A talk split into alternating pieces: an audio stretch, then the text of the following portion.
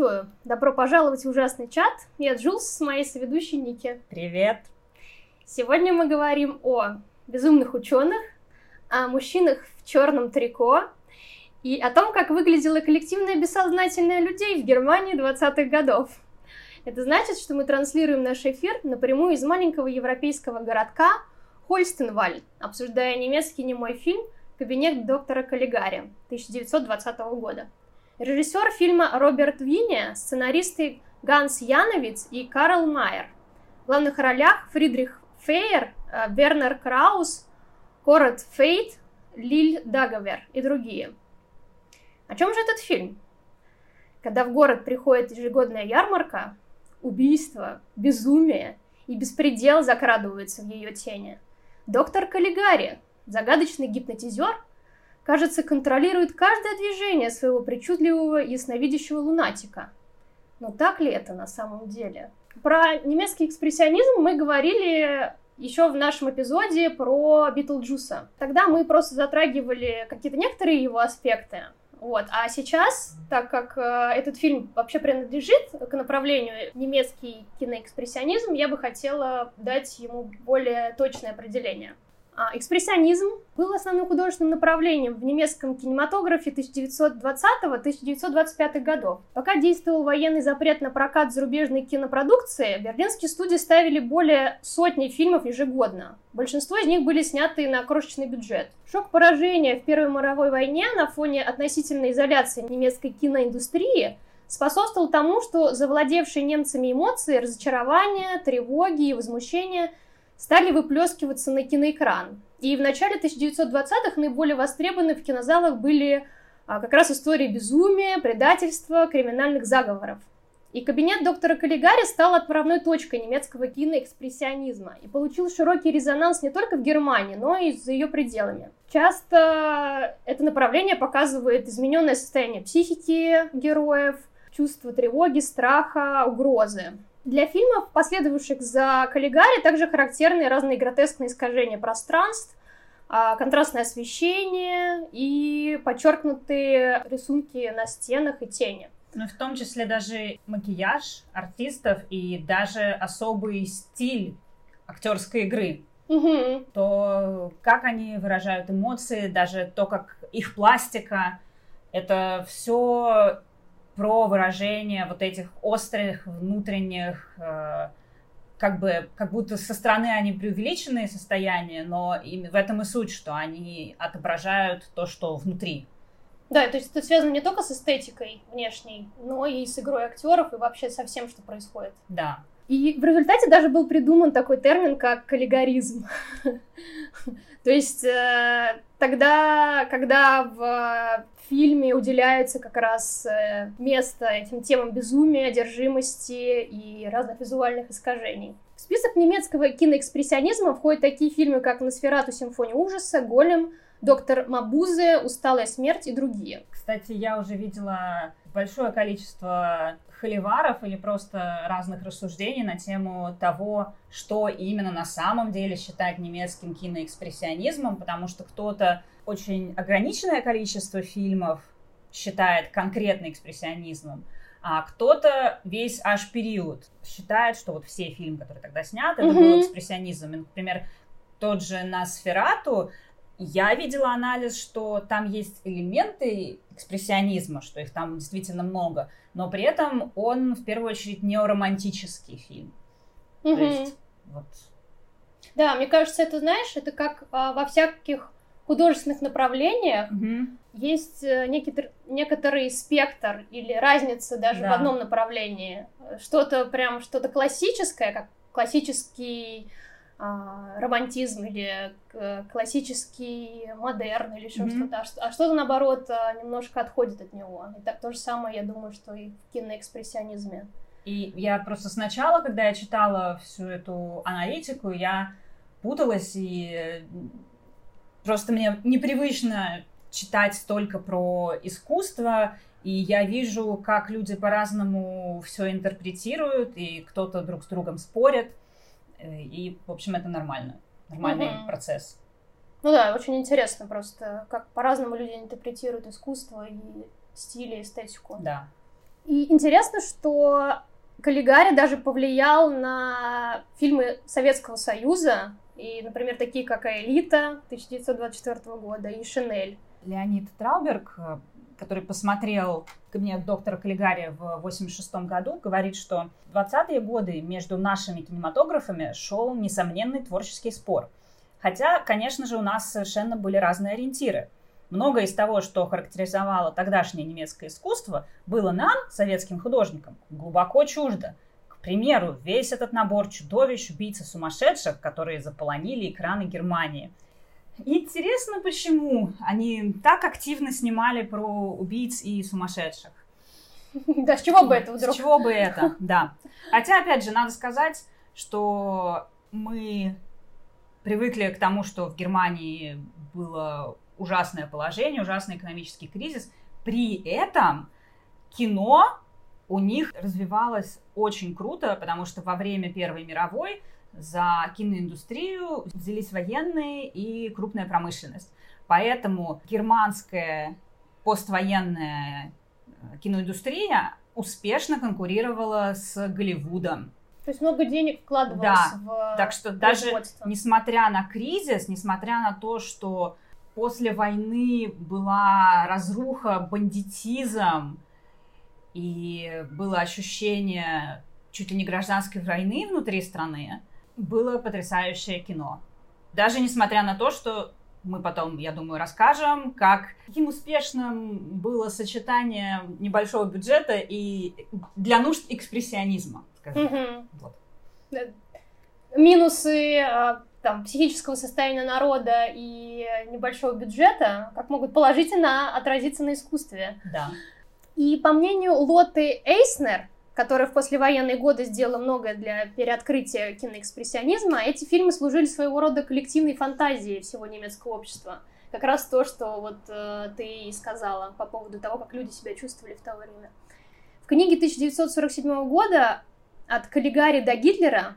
Психологическая история немецкого кино» Зигфрид Кракауэр высказывает сходную точку зрения что режиссеры как будто предчувствовали неизбежность скорого установления, в кавычках, диктатуры зла.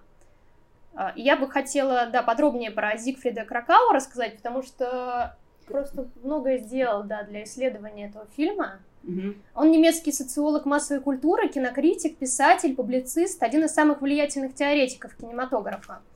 Сформировал учение о взаимозависимости коммерческого кино и массовой психологии – Кино точно отражает психологию масс со всеми ее темными сторонами и, в свою очередь, воздействует на ее формирование.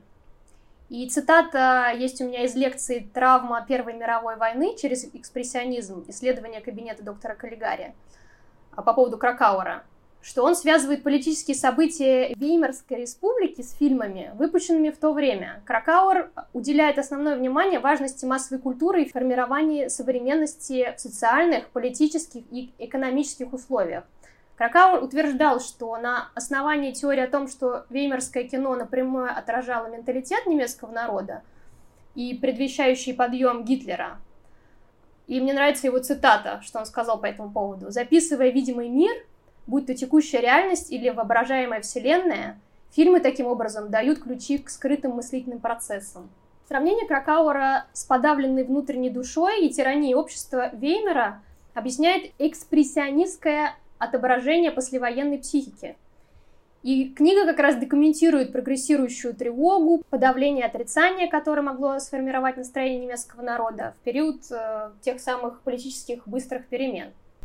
И после прихода в 1933 году к власти нацистов многие кинематографисты экспрессионистского направления, включая Фрица Ланга и Карла Фройнда, вынуждены были свернуть профессиональную деятельность и покинуть Германию. Они перебрались в Голливуд, где внесли определяющий вклад в формирование американских жанров фильмов ужасов и фильмы нуар. Э, и мне как раз это нравится тем, как... Ну, конечно, печально, что им пришлось это сделать, но вся эта история мне нравится тем, как одно искусство влияет на другое и выходит вообще в массы. То есть что-то создавалось в одном месте, а потом художники это распространяют и влияют на целую историю искусства. И еще хорошо, что их приняли, потому что Германия действительно находилась в ужасной но не только экономической, а как бы закенселена она была, если мы выражаемся mm-hmm. современным языком, в мире, в прессе и так далее. Я читала, как, например, во Франции был практически запрет на то, чтобы показывать доктора Каллигария, и люди прям специально было движение, чтобы таки показали этот фильм. Вот, и здорово, что режиссеров, ну, что талантливых людей все-таки приняли, а, а не типа вы все немцы и сидите там в своей Германии и страдаете. Вообще, во время этого исторического периода, я думаю, что много евреев покинуло Европу, ну, это безусловно. Э, которые переехали в Америку. Я думаю, что еще в этом плане, что, по крайней мере, тогда Америка считалась такой мультикультурной страной, и э, поэтому приняла их еще мне кажется. Еще, я думаю, стоит упомянуть сценарий, что он был вдохновлен различными событиями из жизни Яновица и Майера пацифистов, которые перестали доверять властям после своего опыта работы с вооруженными силами во время Первой мировой войны. Яновец служил офицером во время войны, и этот опыт озлобил его против армии, что повлияло на его писательство. И фильм в целом раскрывает тему жестокости и иррациональности власти, а также контраст между безумием и здравомыслием, субъективное восприятие реальности и двойственность человеческой природы. Mm-hmm. Итак, после того, как мы дали некоторый э, исторический э, контекст, Ника, кабинет доктора Каллигари. Какое твое впечатление о фильме? Фильм произвел на меня большое впечатление. Мне, как правило, довольно сложно смотреть старое кино, причем в том числе и кино каких-нибудь 70-х даже годов, Особенно это касается актерской игры, потому что в разные периоды были разные школы, и если вдруг я чувствую что-то, что-то, что-то не то, я практически сразу бросаю фильм, потому что мне все кажется неверибельным, то есть как будто они не люди, а я не знаю что. Uh-huh. Вот. И поэтому я думала, э, что я буду, что это как, знаете, а, бывает когда что-то изучаешь, бывает вот такая специальная лекция про источники. Откуда мы знаем, значит, источники, условно, там, древнеримского права. И это для меня были одни из самых скучных лекций и экзаменационных вопросов, и я думала, что этот фильм я буду смотреть исключительно как вот список источников, то есть что повлияло на там Тима Бертона, что повлияло на все остальное. То есть я думала, что это будет как бы практически механическое ознакомление, и что я не смогу получить от него эстетического наслаждения, и тем более, что он меня не сможет напугать. Ну, я не думала, что, что не мой фильм с такими, с их актерской игрой странной, с странными декорациями, с э, вот этими движениями, которые есть в немом кино, за счет того, как двигалась камера, скорости пленки. Я думала, что это будет просто как э, читать книжку про историю искусства. Вот. Ну, я вообще очень рада это слышать, потому что, ну, во-первых, я бы не стала бы и советовать посмотреть такой фильм, который ты сейчас только что описала, супер скучный, в котором только истоки, поэтому, ну, очень круто, что ты оценила его. Да, я его оценила, опять же, за счет уникальности именно в плане стиля. Я как будто смотрю даже не столько фильм, а как будто это какая-то длинная инсталляция художественная. Там крутой сюжет, и ты смотришь этот фильм, и ты в какой-то момент не понимаешь, что происходит, и хочется чуть ли не промотать назад, потому что вдруг, подождите, вдруг я что-то упустила. Отдельно есть моменты, которые просто, просто было очень-очень страшно, э, именно буквально. Очень интересно про них послушать. Но это будет, э, я думаю, один из самых вообще легендарных моментов. Угу. Есть и буквальный ужас, который ты получаешь вот буквально от картинки, от актерской игры, а есть вот это ощущение после фильма, когда тебе страшно, потому что ты не можешь уцепиться за что-то надежное, потому что ты не понимаешь, что сейчас произошло. Как будто утопаешь в этом мире, да? Да. Который он создал. Кстати, а, этому фильму недавно исполнилось 100 лет. Он 1920 года. Просто с ума сойти. И мы да. его обсуждаем, как будто бы вот он сейчас вышел и также интересен mm-hmm. и актуален. Вообще обожаю, когда людям также нравится что-то, что мне. Ну, во-первых, то, что этот фильм является предположительно первым хоррор-фильмом, там, не считая фильмы Джорджа Милле. Mm. И, и то, что он отражает вообще все, что я так люблю в этом жанре.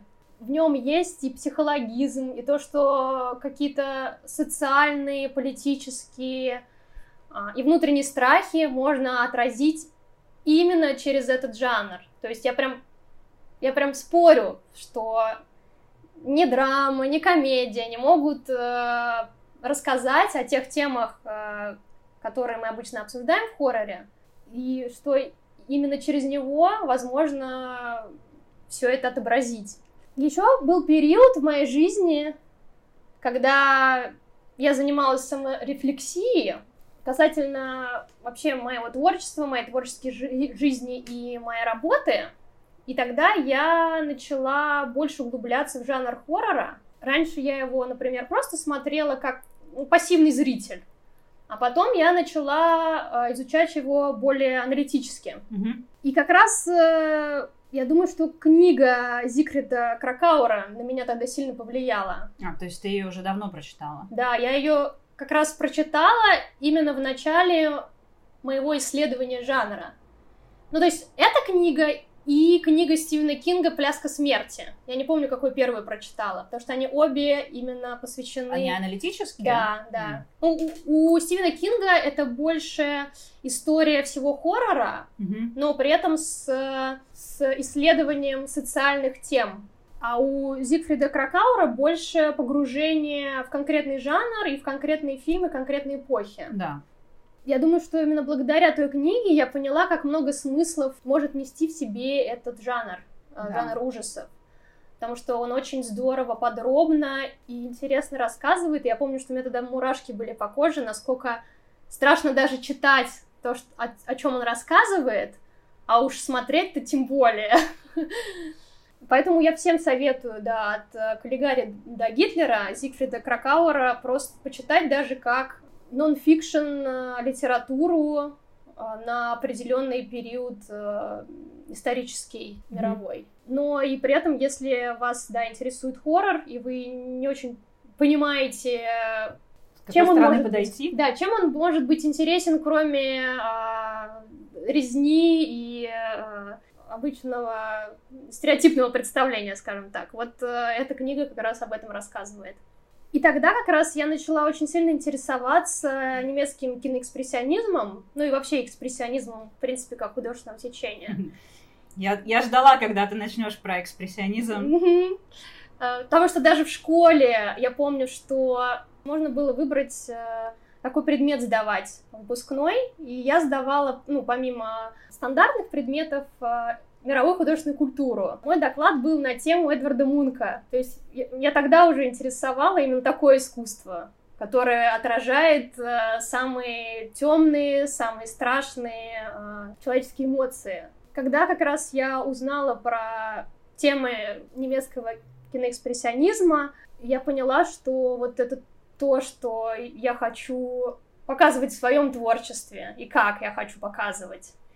И этот стиль на меня сильно повлиял как раз вот во время моей саморефлексии по поводу моего творчества, когда mm-hmm. я думала, про что я хочу рассказывать, в каком стиле. И даже когда я помню поступала э, в британку, одна из моих работ в портфолио или какие-то вещи в портфолио, которые мы обсуждали при собеседовании, я как раз упоминала киноэкспрессионизм и что вот ну, он на меня сильно влияет в моем творчестве. Mm-hmm. Да, то есть сложно переоценить э, значение вообще этого фильма для меня, для моего творчества и ну вообще на то, как я смотрю хоррор, в принципе.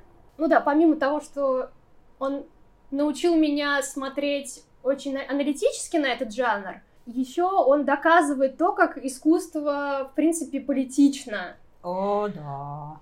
И мне кажется, это просто один из самых лучших примеров того, как, как оно может быть политично. Даже если люди намеренно не вкладывают э, смыслы э, политические, но из-за того, что мы живем не в отрыве от общества, на да. нас все это влияет. И все это отражается на искусстве.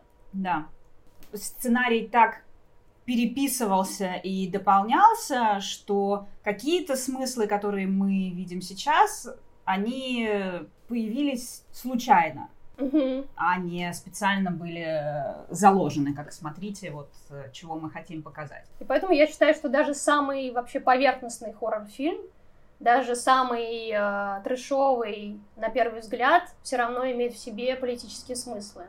Поэтому мне нравится обсуждать их на нашем подкасте. Да, я люблю обсуждение политических смыслов. И поэтому мне всегда смешно, когда кто-нибудь говорит про какой-нибудь жанр, что сейчас стали добавлять, mm-hmm. не знаю, в комиксы, в sci-fi, политику. Чего? Ну, она всегда здесь была? Они всегда там были. Ну, и я вообще, в принципе, горжусь тем, что кабинет доктора Каллигари — это как от, отправная точка хоррор-фильмов. То есть в нем столько всего есть, за что я люблю этот жанр. А, поэтому я бы вообще всем его советовала посмотреть. Куда Потом, куда ни плюнь, везде оказывается, что вот, а, это оттуда, и это оттуда, и это угу. оттуда. Классный канал одного парня, который проанализировал несколько как раз немых фильмов, немых хорроров. Мы ссылку тогда на него дадим. Да, но он в анализе доктора Каллигари сказал, что у него есть видео, визуальное э, как бы путешествие, сравнение Бертона и Каллигари. О, класс. А этого видео на канале нету. Но!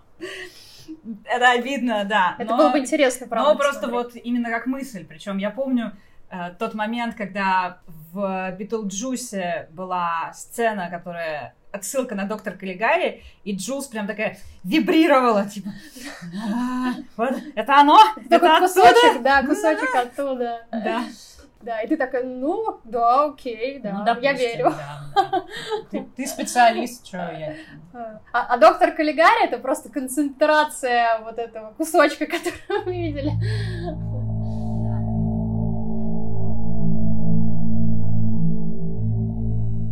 Перед тем, как мы решим подремать в деревянном ящике, мы бы хотели предупредить о дальнейших спойлерах.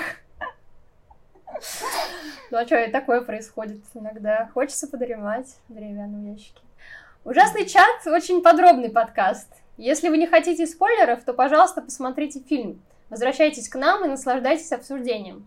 Если вы не видели фильм, но спойлеры вас не беспокоят, то подходите! Здесь впервые показывают Чезаре Самнамболо. Он знает ваше прошлое, настоящее и будущее. У-у-у.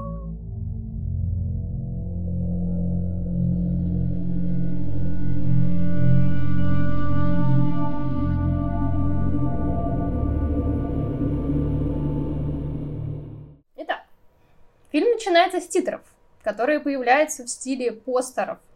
Зеленые буквы с треугольными острыми узорами на черном фоне сменяют друг друга. И даже вот с этого момента я бы даже хотела сказать про стиль, что мне нравится, что титульные карточки для каллигария были со стилизованными такими деформированными буквами с подчеркиваниями и восклицательными знаками и каким-то странным написанием. И что этот стиль, он соответствует э, ну, стилю фильма в целом, mm-hmm. но еще и имитирует надписи экспрессионистских плакатов того времени. И как раз именно экспрессионизм это вот эти острые линии, геометричность. Да, хаотичность. Угу. Я бы даже сказала, что все это создано для того, чтобы дезориентировать человека, зрителя. Кабинет доктора Каллигари. Фильм в шести актах сказано на карточках, по сценарию Карла Майера и Ганса Яновица. Звучит таинственная инструментальная мелодия.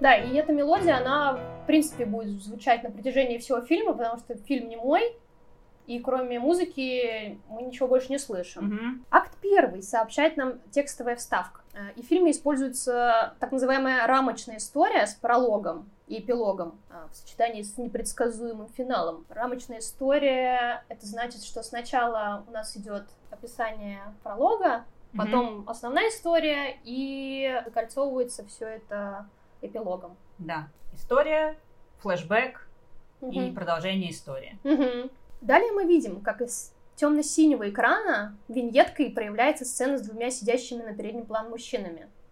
Кстати, именно темно-синего, а не черного. По крайней мере, я так смотрела. Та версия, которая везде идет сейчас, это не черно-белый фильм. Там разные отрывки, окрашенные в разные, ну как бы, как Фо- будто- Фотофильтр. такой. да, через разные фильтры. Мгм. Вот. То есть это не лица раскрашены, как, например, сейчас раскрашивают там черно-белые фильмы. Нет, это чисто, не знаю, инстаграм фильтри, фильтри, фильтрики такие. Причем наложенные, например, на черно-белую картинку. Мгм. И я думаю, что и это и предназначалось смотреть именно так, что это темно-синее и желтое, например. Да, там потом и желтое, и будет немножко розовое. Да, и это отреставрированная версия. Интересно, кстати, что первый раз, когда я смотрела фильм, я как раз смотрела не отреставрированную версию черно-белую. М. И в этот раз я как-то получила особое удовольствие, а, посмотрев его там на хорошем экране и с, с большим Это, качеством. это опыт, о котором говорит очень большое количество людей, которые давали отзывы про этот М. фильм, что там сначала я видел его на какой-то плохой VHS-кассете, ничего не понял, и... Ну да, с какой-то не- поцарапанной пленкой. Да, и не было этих красивых э, титров на Мгм. немецком. Тот зелененький, очень красивый, э, где написано, написаны на немецком реплики. Мгм. Да, какой-то изумрудный такой. Мгм, Он какой-то яркий, светлый, изумрудный, и он как будто вот светится, то есть он немножко как будто неоновый, как будто он Да. светится а, во тьме.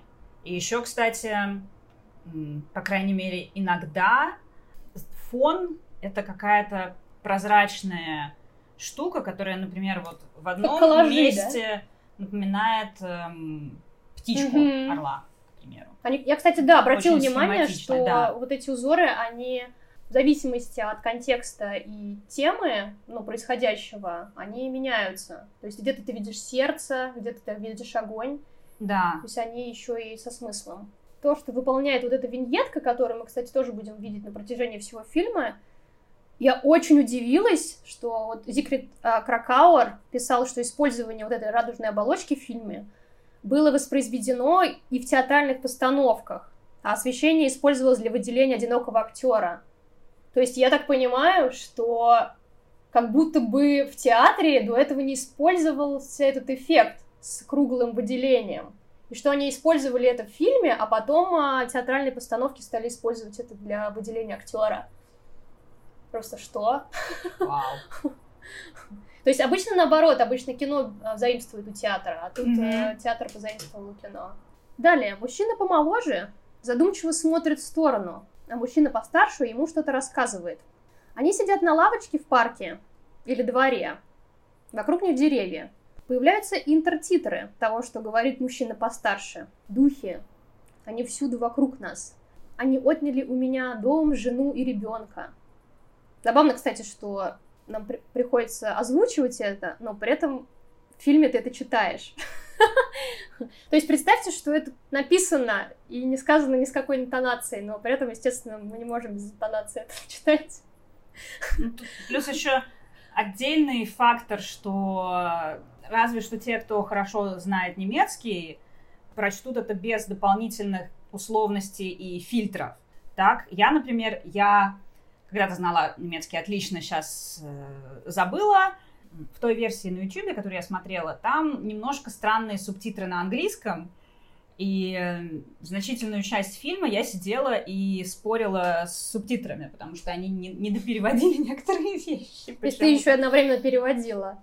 Да, Это просто многоуровневый просмотр, я бы Мгм. сказала. да. Мужчин прерывает женская фигура в белом, которая медленно подходит к ним издалека. Мужчина помоложе оживляется и с восторгом наблюдает за ней. Женщина проходит мимо мужчин, не замечая их и смотря куда-то в сторону. «Это моя невеста», — говорит молодой мужчина своему собеседнику. Он показывает на нее, и мы видим, как женщина ходит туда-сюда в гипнотическом состоянии. То, что мы с ней пережили, еще необычнее того, что пережили вы, продолжает молодой человек. Я расскажу вам об этом. Он продолжает свой рассказ, склонившись к пожилому мужчине и наблюдая за своей невестой, которая медленно гуляет во дворе. Да, и тут мы сразу видим, что игра актеров довольно экзальтирована, Мгм. и их мимика и жестикуляция все утрировано. Да. Как Ну, раз то, что позаимствовано, я думаю, что из э, как раз театральной школы. Ну и мы плюс поговорим, что это не только и театральная школа, но и конкретно для этого фильма э, б- был- была выбрана такая техника. я так понимаю, школы Макса Рейнхарда, плюс конкретно техника экспрессионистская, но при этом она преувеличенная, и опять же, я думала, что я не смогу ее воспринимать вообще как актерскую игру, но потом нет, я очень быстро привыкла и, и поняла, что имеется в виду такой игрой. Вот. И рассказ начинается. Маленький городок, где я родился. И перед нами появляется черно-желтый кадр европейской деревни. Дома, которые обставлены по всей горе, а на вершине горы возвышается церковь. И кадр полностью нарисован от руки и напоминает иллюстрацию из какой-нибудь сказочной книги. Да, это явно такой средневековый городок, расположившийся на холме. И опять же эти острые, острые, острые, везде весь фильм острые какие-то углы, Возвышения. очень острые крыши. И этот городок, он как будто ощетинившееся какое-то животное. Вот. И снизу домики, домики, домики, и все они ведут к а, готическому собору, располагающемуся где-то наверху. Все, это, все эти домики, они все вплотную друг к другу, то есть уже создается впечатление какой-то давки, какой-то духоты. Да, все такое какое-то клаустрофобическое и колючее. Да, очень колючее. Ярмарка, продолжает рассказчик. И мы видим дорогу, над которой виднеются тканевые крыши ярмарочных тентов с флажками. На заднем плане холмистый город. «Он!» – взволнованно говорит мужчина. И мы видим, как на ярмарке вверх по лестнице поднимается сгорбившийся пожилой седой мужчина в очках. В черном плаще, высокой шляпе, цилиндре и с тростью. Мужчина несет какую-то толстую книгу. А, Важный момент, что так не одевались в, пост- в поствоенную Германию.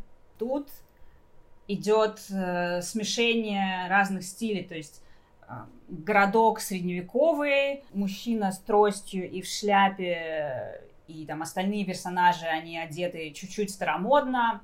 Это все добавляет к сюрреалистичности, к сказочности, но при этом это все равно знакомые европейцам архетипы и культурные какие-то вещи. Ну да, больше похоже на какой 18-19 век. да, одежда 20-й. примерно 19 века, да. Мгм. Алан, мой друг. Через текстовую вставку сообщает нам рассказчик. Мы видим небольшую комнату, стены которой расположены под необычным, хаотичным, асимметричным углом. И эта асимметрия и углы отбрасывают устрашающие тени. Опять-таки, мы знаем, что в этом стиле выполнены вообще все локации фильма. Это наша Мгм. первая локация а, внутреннего интерьера.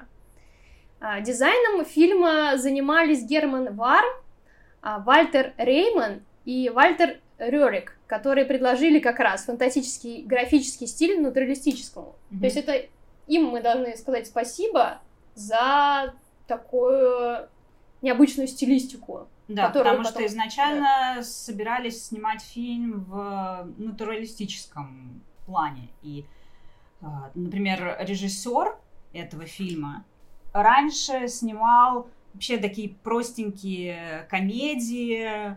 Я так понимаю, не был авангардистским режиссером, хотя при этом он очень интересовался искусством. Мгм. Поэтому он а, был открыт новым идеям. Одна из причин э, таких декораций это тупо э, маленькие бюджеты. И еще про освещение. очень интересно, что из-за того, что были, было ограничение на использование электричества, Мгм. Огромное количество света, которое мы видим, это нарисованное. Мгм. Да, и тени тоже нарисованы. Да, свет и тени, они нарисованные. Это не а, использование осветительных приборов, а это тоже все художественные приемы. Да, и, и мне кажется, это все добавляет э, сумасшествие теме этого фильма, потому что нарисовано что-то, чего там не должно быть, по сути, ну, по физическим законам. Ну да, и как мы упоминали, что, в общем-то, этот визуальный стиль, он и мрачный, и запутанный, и причудливый, а, очень интересное искажение перспективы, формы, размера и масштаба. И да, мне очень нравятся там и наклонные, и изогнутые линии, и спиралевидные улицы, и строение ландшафты, а, которые и наклоняются, и изгибаются под необычными углами. И мне нравится, что все это создает впечатление, как будто все это может рухнуть или взорваться в любой момент. Как будто бы все какое-то неустойчивое. Да, как будто оно движется, то ли просто движется, то ли спиралью закручивается куда-то внутрь. Ну, ну и плюс, да, так как все-таки видно, что это декорация, при этом они хорошие, создается действительно вот такое странное ощущение, что ты вроде и веришь тому, что происходит, но и э, в тебе все время сидит ощущение, что что-то что тут не так. Угу. То есть вот вроде город, но вроде и не город. Что, что происходит? Мне еще понравилось, как один из критиков сказал, что, ну, до героев мы еще доберемся, но он сказал, что в этом фильме три предполагаемых злодея, и что третий злодей — это город и вообще стиль а, всего фильма, что он как персонаж сам по себе, как а, монстр в этом фильме. Мгм. И мне показалось, что это очень хорошо характеризует вообще, как он выглядит, то, что он живой. Хоть он и меняется, но при этом он, он очень устрашающий. Да, он живой, и тебе приходится, не знаю, он влияет на тебя, тебе приходится строить э, свою жизнь, подчиняясь вот законам этого странного сюрреалистического, не поддающегося там законам грави- гравитации города. Мгм. И это действительно, это в том числе и говоря о том, как искусство отражает жизнь. Находиться в городах было небезопасно, э, особенно в послевоенной Германии. Мгм. Просто было страшно, город был страшным местом, и вот оно и, собственно, Да, отображается. отразилось, да, в- именно в этом городе. Ухоженно выглядящий Алан ходит по комнате и читает книгу. Он никак не может сосредоточиться на чтении, так как его что-то все время отвлекает. И тут мы как раз видим и съемку с острого угла, и а, применение крупных планов. Мгм. То, что будет э, и в дальнейших съемках этого фильма. Что тоже создает какую-то такую дезориентацию. Да, Алан откладывает книгу и идет поглядеть в окно. да, его очень тянет в наружу. Там солнышко, он Мгм. очень хочет гулять. Да, видимо, ему просто нужно что-то учить или Мгм. читать. Ну, хочется, да. Этот Алан, кстати, похож на подкрасивленную версию Мэтта Смита. О! Окей, визуализируйте себе вот это для Алана. Похоже, что увиденное и услышанное в окне его очень радует, так как он оживляется и выходит на улицу. Одетый в шляпу и плащ, Алан берет на улице листовку, которая сообщает «Спецвыпуск. Ярмарка Хольстенвале. Впервые. Развлечения всех видов». Алан радостно бежит в гости к нашему рассказчику. В то время он находится в уютной квартире с книгами, диваном и треугольным окном. Я просто... Окна в этом фильме вообще То это есть нечто. Домашние интерьеры в основном это того, довольно странное сочетание модерна, потом стиля, который называется Бидермайер, но это он выглядит такой очень симпатичный, трогательный, такой австрийско-немецкий стиль Фрэнсиса. Очень такая трогательная, приятная кушетка, сразу туда хочется завалиться, но при этом вот эти вот адские какие-то окна непонятные. очень странно выглядит сочетание, например, вот этой удобной кушетки и стены, которые круглые, окно заостренное. То есть это создает. Мне кажется, еще классно, что у нас есть и какой-то реалистичный художественный стиль, угу. что-то реальное, и при этом что-то сюрреалистическое. Да. Ты вроде бы как в настоящем мире, но, но не совсем это настоящий Мгм. мир. Алан показывает нашему герою листовку и уговаривает его.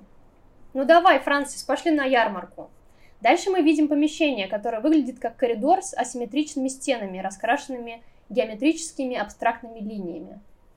Да, и, и тут тоже и здания, и стены наваливаются друг на друга и связаны между собой. И я подумала, кстати, что они еще и похожи на кубистическую архитектуру или картины кубизма. Я тоже в какой-то статье помню, кто-то писал, что, значит, одни люди трактовали стиль этого фильма как кубизм, значит, во Франции кто-то трактовал как кубизм, а итальянцы его трактовали как футуризм. Что меня порадовало, потому что при всей моей безумной любви к футуризму иногда я не могу понять в некоторых вещах разницу, Разницу. между кубизмом и футуризмом. Мгм. Хотя они бы меня загрызли, если бы я кому-то им лично сказала, что между вами нет разницы, потому что они друг друга очень не любили и считали, что себя абсолютно противоположными. Ну, то есть тотально противоположными. И в третьем углу такой дадаизм стоит. И такой, а я что? А я куда? Дадаизм просто выше, выше их, их всех. Ага. Вы- Высшая форма вообще. Да. Он у, Эволюционировала. него свой вайб. Вот. Это просто, опять же, к тому, как э, люди по-разному трактуют вообще все эти стили. По улице идет тот самый пожилой мужчина в очках и с тростью, загадочно поглядывая куда-то в сторону. Он с кем-то здоровается по пути и предлагает свою карточку. Встречный мужчина сообщает, не ходите туда, городской секретарь в ужасном настроении сегодня. Но мужчина в цилиндре протягивает взятку и свою визитку, на которой написано «Доктор Каллигари». Знакомимся с ним. Это он самый. Тот самый. Неважно. Один из сценаристов, Карл Майер, такая небольшая э, вставка сценарная. Карл Майер симулировал безумие, чтобы избежать военной службы во время войны, что привело его к интенсивным исследованиям у военного психиатра. И как раз этот Хм. опыт оставил его очень Зна- недоверчивым. Значит ли что-нибудь это для Смысла? будущего и смысла этого фильма? Мгм. Кто, кто знает? Может быть и значит. После этого он был скептичен к авторитетам, а психиатр послужил, да, образцом для персонажа Каллигари. Тогда была психиатрия, к сожалению, на ужасном уровне. Но и сейчас многие психиатры не лечат, а калечат. К ним приходит э, страдающий человек, а они делают ему только хуже. Встречный мужчина забирает деньги и визитку и ведет ухмыляющегося доктора Каллигари в комнату к городскому секретарю. Доктор Каллигари здоровается с секретарем, но тот очень занято что-то обсуждает с коллегами и говорит подождать. Да, он так на него рявкает, типа, подождите. Мгм. И тут прям важно, что вот тоже этот секретарь, он сидит как птичка на жердочке. У Я него, тоже самое подумала. у него, вот знаете, как э, барные стулья есть, и на них дико неудобно сидеть. Вот у него ещ- оно еще выше, во-первых, и, по-моему, ему еще более неудобно сидеть. Но при этом вот он, да, он сидит за какой-то дико высокой стойкой, на дико высоком как- каком-то непонятном стуле. И есть ли тут э, метафора о Мгм. том, что чиновники это высшие мира всего и вершат наши судьбы? Кто знает, кто знает. Ну, мы, конечно, еще более подробно про это поговорим, но тема социального неравенства тут одна из основных как раз. И вот эти вот а, уровни Да. секретарей и обычных людей как раз очень здорово визуально показаны. Мгм. Пока доктор Каллигари сидит и ждет в углу комнаты, и тоже он так сидит в углу, а, нагнувшись, что дает еще большую разницу, да, между секретарем и доктором. То есть э, насколько они на разных да. положениях. Но еще этот доктор Каллигари, он, он еще выглядит таким убогеньким. Мгм, То есть он, с мгм. одной стороны, выглядит, типа, а, я злодей, злодей. ага». Да, То есть да. он ведет себя он как вот комедийный такой, ну, то есть пародийный, скажем так, злодей. Типа, Мгм. Злодей сферический из вакууме, и ему только не хватает вот усиков, э, которые он постоянно себе поправляет. Мгм. Вот. э, Но при этом он очень такой убогенький, он скрюченный, потому что, ну а что ему остается делать? Даже злодеям приходится сталкиваться с бюрократической процедурой. Ну Да, у- и прям- тут как раз уровни какого-то, не знаю, подавления разного. То есть тут есть и злодей, но при этом он тоже под э, какой-то социальной Да. лестницей стоит. Пока доктор Каллигари сидит и ждет в углу комнаты, мы видим его крупным планом. И он выглядит очень зловеще. С темным полосатым пробором на голове и в перчатках, как я назвала их, перчатки Микки Мауса. А, Я просто в этот раз смотрела, ну, и они у немножко, него кстати, да. они такие белые перчатки с такими полосками, Да-да-да, как, как- Микки Мауса. Но, видимо, это реальные перчатки, просто Микки Маус взял себе их, поэтому Да. теперь они напоминают эти перчатки. Очень странно. Мгм. И актер, который играл э, доктора Каллигари, Вернер Краус, как раз предложил изменить свой грим и костюмы, чтобы они соответствовали экспрессионистскому стилю фильма. То есть это была его идея. Изначально он более просто выглядел. А он придумал сделать его более гротескным. Персонаж Каллигари был вдохновлен портретами немецкого философа Артура Шопенгауэра. Ничего я не знала про Артура Шопенгауэра до того, как начала изучать этот фильм. И очень поверхностно я прошлась и узнала, что вот его работа была описана как образцовые проявления философского пессимизма. И тут такое интересное у меня случилось синхронисити, то есть пересечение цитат, э, смыслов, э, связанное с вот этим философом. Недавно вышел фильм Дэвида Кроненберга Так, поехали. «Преступление будущего».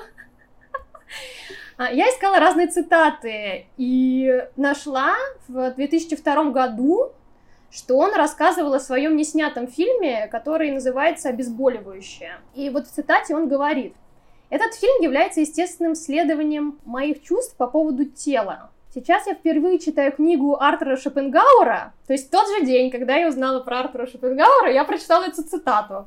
«Мир как воля и представление» — это его книга Артура. Он первый признанный философ, заявивший, что тело — это первый факт человеческого существования. До него философов интересовала эпоха разума и рациональности.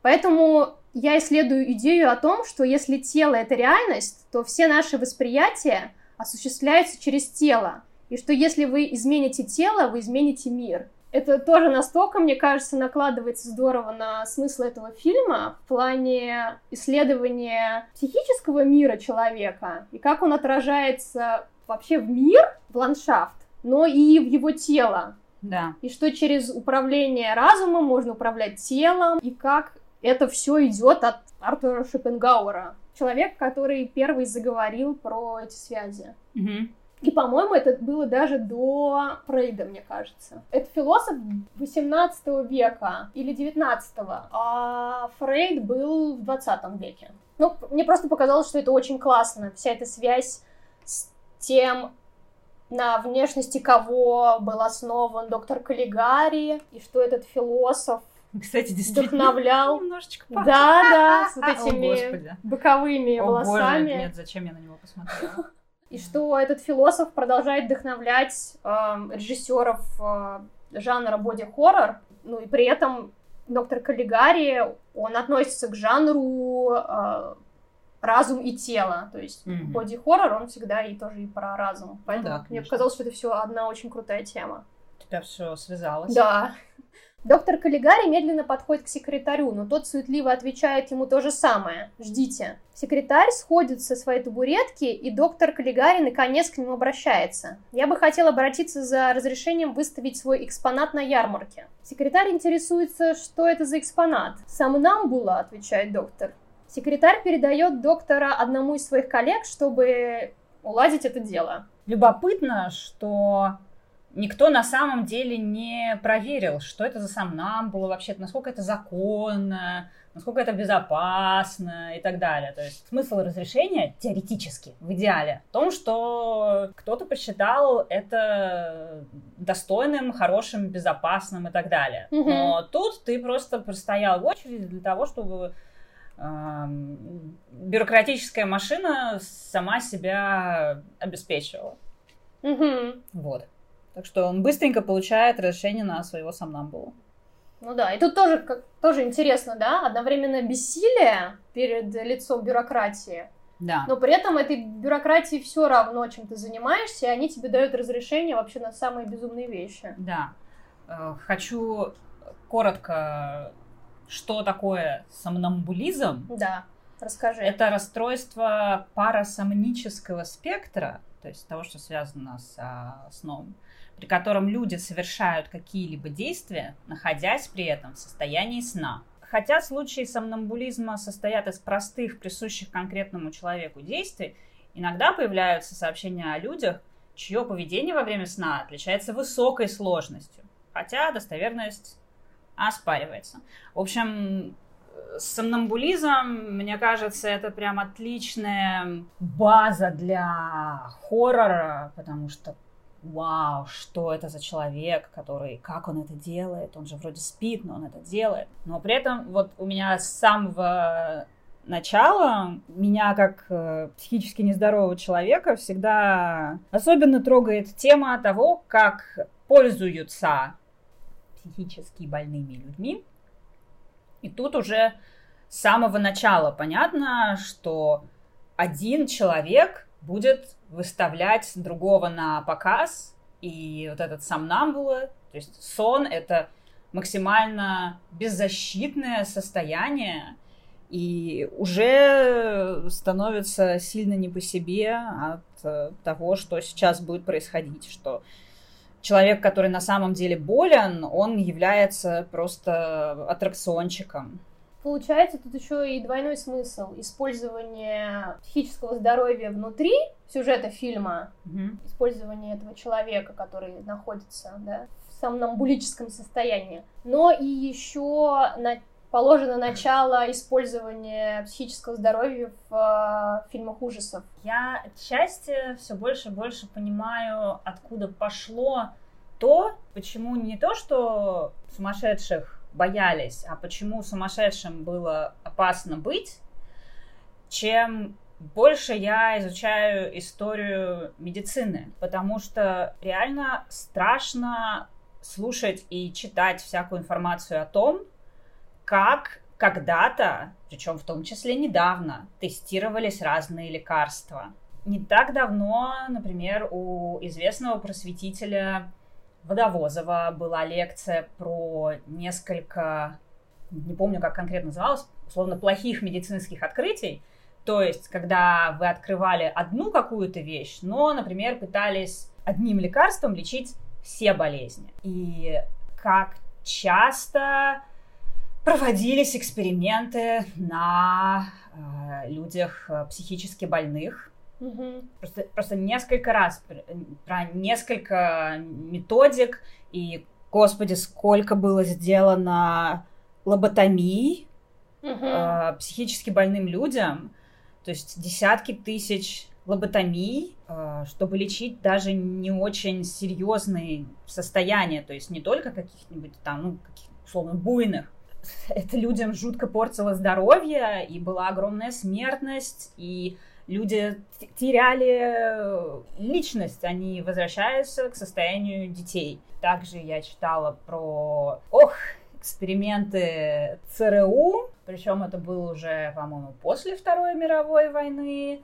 Эксперименты, связанные с пытками и с тем, как убрать надстройку личности, Мгм. то есть сделать человека снова ребенком, соответственно, чтобы потом его дальше зазомбировать и так далее. То есть сделать его покорным. Да, потому что тогда американцы думали, что это советские э, ученые научились так делать, и все это люди из психиатрических больниц.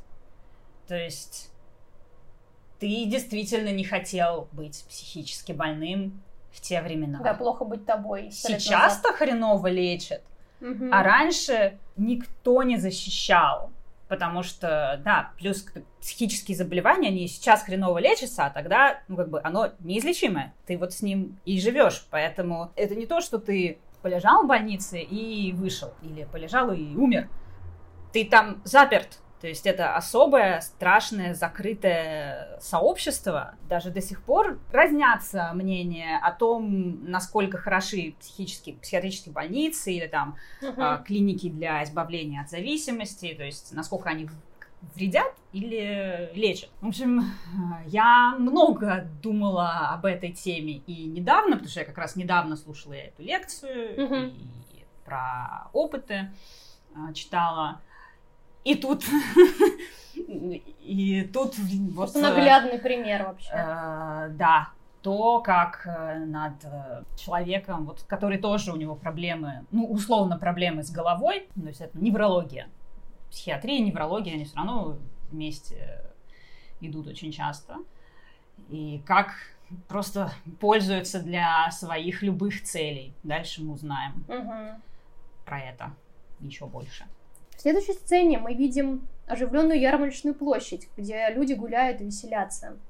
Появляется доктор Каллигари и подозрительно все вокруг осматривает в поисках свободного места.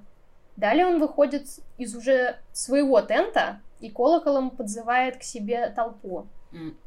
Кстати, ярмарка выглядит как чуть ли не наиболее реалистичное место здесь ну, вообще вот в этом фильме. То есть как будто такая ярмарка действительно может э, существовать на условно каком-нибудь винзаводе. Mm. Тоже, хоть здесь и много острых углов, все равно много ткани, mm-hmm. и поэтому сглаживается как бы этот пугающий эффект, который есть в остальных кадрах в большинстве фильма. То есть, ну да, она более дружелюбно выглядит. Ярмарка, да, наиболее дружелюбная и наиболее реальная. Да, я соглашусь. Он разворачивает большой постер, на котором изображена темная человеческая фигура. Очень ржачный постер.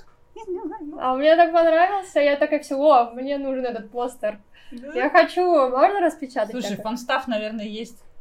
Да, сто процентов. Я просто даже не смотрела, потому что это, наверное, вообще какая-то бесконечная дыра. Но он, он такой как бы примитивный. Да. Но он отличается, мне кажется, как раз э, экспрессионизму художеству. Он, э, да, изогнутая его голова, она даже как тот самый крик. Да, да. Вот как он в крике он э, делает кулы себе очень высокие. Если что, Ники сейчас пытается руками да. и головой показать, как выглядит крик. Да значит, и постер, и на нем темная человеческая фигура, и он начинает зазывать народ, активно жестикулируя тростью по плакату. Подходите, здесь впервые показывают Чезаре Самнамбулу. И как раз вот эта история с ярмаркой частично была вдохновлена цирковым представлением, которое Яновец и Майер посетили на Канштрассе в Берлине под названием «Человек или машина», в котором человек совершал представление с использованием большой силы после того, как был загипнотизирован. Mm. И вот они впервые визуализировали историю Каллигари в ночь э, этого шоу, после того, как посетили его. Отлично. Мне просто очень нравится, как много личного опыта вложено в эту историю. А так и не скажешь, да? То есть настолько сюрреализм, а на самом деле все реально. И это конец первого акта, сообщают нам интертитры. За этим следует акт второй, который повествует, что ту ночь произошло первое из серии таинственных преступлений. В следующей сцене мы видим, как следователи с помощниками склонились над кроватью, в которой лежит жертва преступления. Там три следователя, и они дальше будут. Они, мне кажется, настолько бесполезные. Они вообще настолько карикатурные. Они, да, они карикатурно бесполезные. То есть они там стоят такие... Ничего не делают. Ничего не делают, ничего не понимают. И это один из смыслов фильма, что полиция угу. не работает. Да, все бесполезно. Да. Угу. Ну, поэтому они и позволяют всему этому происходить, потому что они ничего не делают, и как будто бы всем все равно. Убийство, сообщает следователь, Городской секретарь убит, зарезан в бок странным заостренным предметом. Кстати, да, тот самый городской секретарь, который обидел э, Грибала Лектора, доктора Каллигари. Да-да-да. Я просто вспоминаю, э, в Ганнибале, именно в сериале, был именно какой-то, по-моему, чиновник, который обидел Ганнибала, и Ганнибал его потом съел. Вполне себе, да. Ганнибал-то он психиатр! Кстати, да, да. Просто истоки вообще нашего любимого хоррора прямо здесь, прямо сейчас. На кого же тогда аналогия Чезаря, которого он пытается загипнотизировать? Что бы это все значило? Какие здесь параллели? Слишком сложно. Сложно, сложно. Компания людей осматривает комнату и в недоумении изучает разбитое стекло на окне. Опять день, и мы возвращаемся на ярмарку, где наши знакомые Алан и Фрэнсис с интересом гуляют по площади развлечений. Они такие вообще там ходят, братаны, им все весело, они там улыбаются во все 360 зубов. Ну, они прям, да, хорошо проводят время, видно. Угу. Там обезьянка какая-то маленькая. Да. На ярмарке все вокруг нее столпились.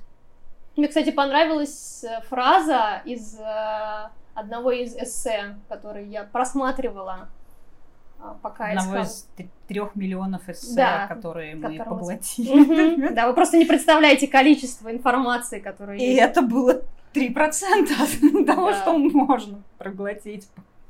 да, я надеюсь, что наши слушатели воздадут нам должное за этот эпизод. Ставьте лайки, подписывайтесь на наш канал. Пишите рецензии. Мне понравилась фраза «колючее нутро города и тряпичный мир ярмарки». Это, по-моему, как раз заглавие было одного из... А, да, я о таком же читала. Ну, просто фраза короткая, но она настолько передает настроение всего, что там происходит. Mm-hmm. Да, и на одной стороне большое внимание детей и взрослых как раз привлекает мартышка, yeah. мужчина рядом с ней. А на другой стороне доктор Каллигари опять подзывает людей своим колоколом и плакатом. Подходите, здесь впервые показывают Чезаре Самнамбулу. Удивительный Чезаре 23 лет. Он проспал 23 года. Без перерыва, днем и ночью. И сейчас на ваших глазах Чезаре очнется от своего подобного смерти транса. Просто да, Чезаре то же самое, да. Но, да, просто когда читаешь эти, он проспал 23 года. Вспоминаются просто все мемы о жизненном состоянии, настроении и миллениалов, и зумеров. Угу. Доктор Каллигари поднимает ширму тента и запускает заинтересованную толпу людей, продолжая активно приглашать. Мы видим в толпе раздумывающих Алана и Франсиса. Решительный Алан тянет с собой Франсиса. Мы внутри кабинета доктора Каллигари, сообщает название. Да, Алан вообще очень экзальти- экзальтированный пацан. Угу. Эмоциональный. Да, мне нравится, что он такой восторженный все угу. время. А Франсис, наоборот, такой критичный. Доктор приветствует зрителей на сцене. Перед нами стоит вытянутый деревянный шкаф-гроб. И мне нравится, как вот тут актер, который играет доктора Каллигари, он просто отдает всего себя вот этой своей нервной жестикуляцией, безумными глазами на выкате. Да. Это, это просто надо видеть. Ну, вот в этом фильме в какие-то моменты игра кажется карикатурной, а в какие-то она вдруг остается преувеличенной, но вдруг ты ею тоже живешь. Оно все начинает работать. И тебе действительно становится страшно, ты действительно чувствуешь это напряг, безумие, просто энергию, которая идет через экран, прям тебе в мозг. Вот. Да, и... это передается. То есть mm-hmm. это не, не то, чтобы какое-то карикатурное на уровне а, посмеяться над этим. Да. А карикатурное скорее пугающее. И один из э, критиков э, сказал про Крауса, актера, изображающего доктора Каллигари, что он двигается с угловатой злобой, его жесты кажутся сломанными или надтреснутыми. И это тоже вот это тоже актерская игра в стиле экспрессионизма. Тоже вот эти изломанные линии, фигуры, э, то есть поиск, э, поиск геометрии, э, из, из которой мы все состоим. Да, если бы художественный стиль ландшафта и города мог быть человеком и играть, это вот доктор Каллигари, его воплощение, мне кажется. Навязчивая сила внутри него, сила, которая, кажется, возникает из постоянного токсического состояния, извращенного авторитаризма, лишенного человеческого стеснения и полной бесчувственности. Так высказываются критики про его игру. Каллигари открывает дверцы шкафа, и там с закрытыми глазами стоит мужчина, одетый в черную гимнастическую облегающую черную одежду, и лицо его раскрашено, как, как у мима. То есть она белая, с темными кругами вокруг глаз и с темными губами. Практически как я сегодня выгляжу. Ну, да, Джулс сегодня косплеит. Немножечко, да, такая художественная интерпретация. Доктор Каллигари подходит вплотную к Самнамбуле и спрашивает, «Чезаре, ты меня слышишь? Чезаре, я зову тебя. Я доктор Каллигари, твой хозяин. Выйди на мгновение из своей темной ночи». Мы видим крупный план Чезари и то, как он тяжело просыпается, будто ему это причиняет боль. Он широко открывает глаза в испуге и медленно в трансе выходит из своей коробки. Собственно, вот этот кадр, когда он открывает глаза, просто что-то с чем-то. Он действительно, он такой страшный и такой сильный. Я не люблю выражение «сильный кадр», но, блин, он так смотрит в, вот, в тебе, в душу, что ты понимаешь, что сейчас он действительно что-то там в моей голове что-то прочитал. Интересно, что он там увидел. Ну да, мне кажется, если, например, люди не поверят тебе, что это хоррор-фильм, и если не всем зайдет, может быть, а, какой-то смысловой символизм этого фильма, то можно просто показать этот кадр, и он один уже будет представлять из себя хоррор-кадр. И не будет уже никаких вопросов по поводу стиля этого фильма. Он чуть-чуть напоминает, хотя это не то, а, вот этот вот известный кадр, имеющий название с хоррор-злодеями, когда они снизу на тебя смотрят. Mm-hmm. Вот эти вот, как Бейтс смотрит, по-моему, и так далее. Но я думаю, Но что тут это... он смотрит да. именно прямо, то есть это не тот, а здесь он вот просто анфас нам его показывают, он медленно открывает глаза и, и смотрит таким вот очумелым взглядом в тебя, тебе в глаза. Доктор Каллигари с гордостью представляет Чезаре на сцене, а Алан и Франсис наблюдают за всем этим со зрительских мест. «Моя многоуважаемая публика», — обращается доктор Каллигари, «Самнамбула Чезаре ответит на все ваши вопросы. Чезаре знает все тайны. Чезаре знает прошлое и видит будущее. Судите сами, не стесняйтесь, спрашивайте». Чезаре, не мигая, прямо стоит посреди сцены и смотрит в одну точку, а доктор Каллигари приглашает людей задать Чезаре вопрос. И тут э, интересно то, как многие люди интерпретировали отношения Каллигари и Чезаре и вообще эту сцену. И что некоторые критики представляли Каллигари как представителя военного правительства Германии, а Чезаре символизировал простого человека, приученного как солдат убивать. Он им э, руководит, то есть это манипуляция человеком. Мы понимаем, Но что он это... манипулирует. Мы видим, что он представляет собой э, авторитарную фигуру всей своей игрой и всем остальным. Алану очень хочется попробовать но Франсис пытается его отговорить. Алан все равно спрашивает, сколько мне осталось жить? Чезаре устрашающе поворачивается к нему и отвечает, что до рассвета. Семь дней. Да-да. Алан в истерике начинает тяжело дышать и смеяться, а на Франсиса лица нет. Он уводит расстроенного Алана из тента. И за это время мы примерно понимаем, что Алан представляет собой такой архетип чувствительного студента 19 века. Ленский? Да-да. Ну и вообще реалистичные персонажи в стилизированных декорациях этого фильма обычная характеристика экспрессионистического театра. Но даже в исполнении более натуралистичных э, второстепенных ролей, вот как эти в Каллигаре, есть элементы экспрессионизма. Вот как раз как и странно измученное лицо Алана, например. Алан выглядит, как будто он не спал несколько столетий. Студент все-таки. И еще этот интересный такой, э, скорее зловещий смысл, э, что вот Антон Каес написал, что вопрос Алана к Чезаре «Сколько мне осталось жить?» Отражает травму, которую немецкие граждане пережили во время войны, поскольку этот вопрос часто занимал умы солдат и членов семей дома, беспокойных своими близкими в армии. Далее мы видим ночную улицу, которая обозначена в этом фильме синим цветом. Мгм. То есть желтый у нас для дня обычно, а синий для вечера. Да, очень красивый цвет. А фонарщик зажигает фонари. Алан с Франсисом идут по улице, и Алан находит объявление об убийстве в Хольстенвале. Вознаграждение за поимку убийц дают тысяча марок. Алан об- обеспокоен, и Франсис его успокаивает. Тут же они встречают на улице знакомую подругу Джейн, и все втроем идут по улице, прогуливаясь. Далее ночью мы видим, как доктор Каллигари выходит из своего маленького домика коморки.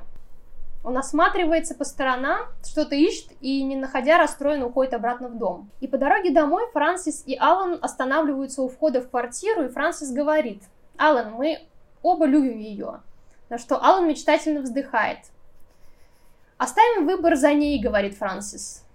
«Но у кого бы она ни выбрала, мы останемся друзьями». Друзья крепко держатся за руки в честь согласия и прощаются. А, тут интересно заметить, что актриса, в которую был влюблен один из сценаристов, Майер, Гильда Лангер, предложила Яновицу и Майеру вместе писать фильм. То есть они два друга, есть некоторая женщина. Ну, люди пишут то, о чем, что они знают. Да, мне понравилось, что она как бы их свела вместе для написания Вот. сценария. Вот, вот и дружите себе. Да-да-да. И позже эта актриса стала основой для персонажа Джейн. И хотя ни один из сценаристов не имел никакого отношения к киноиндустрии, Яновец и Майер написали сценарий за 6 недель зимой э, с 1918 по 1919 год. А Вот что крепкая мужская дружба делает с людьми. И вот это вообще мое самое любимое.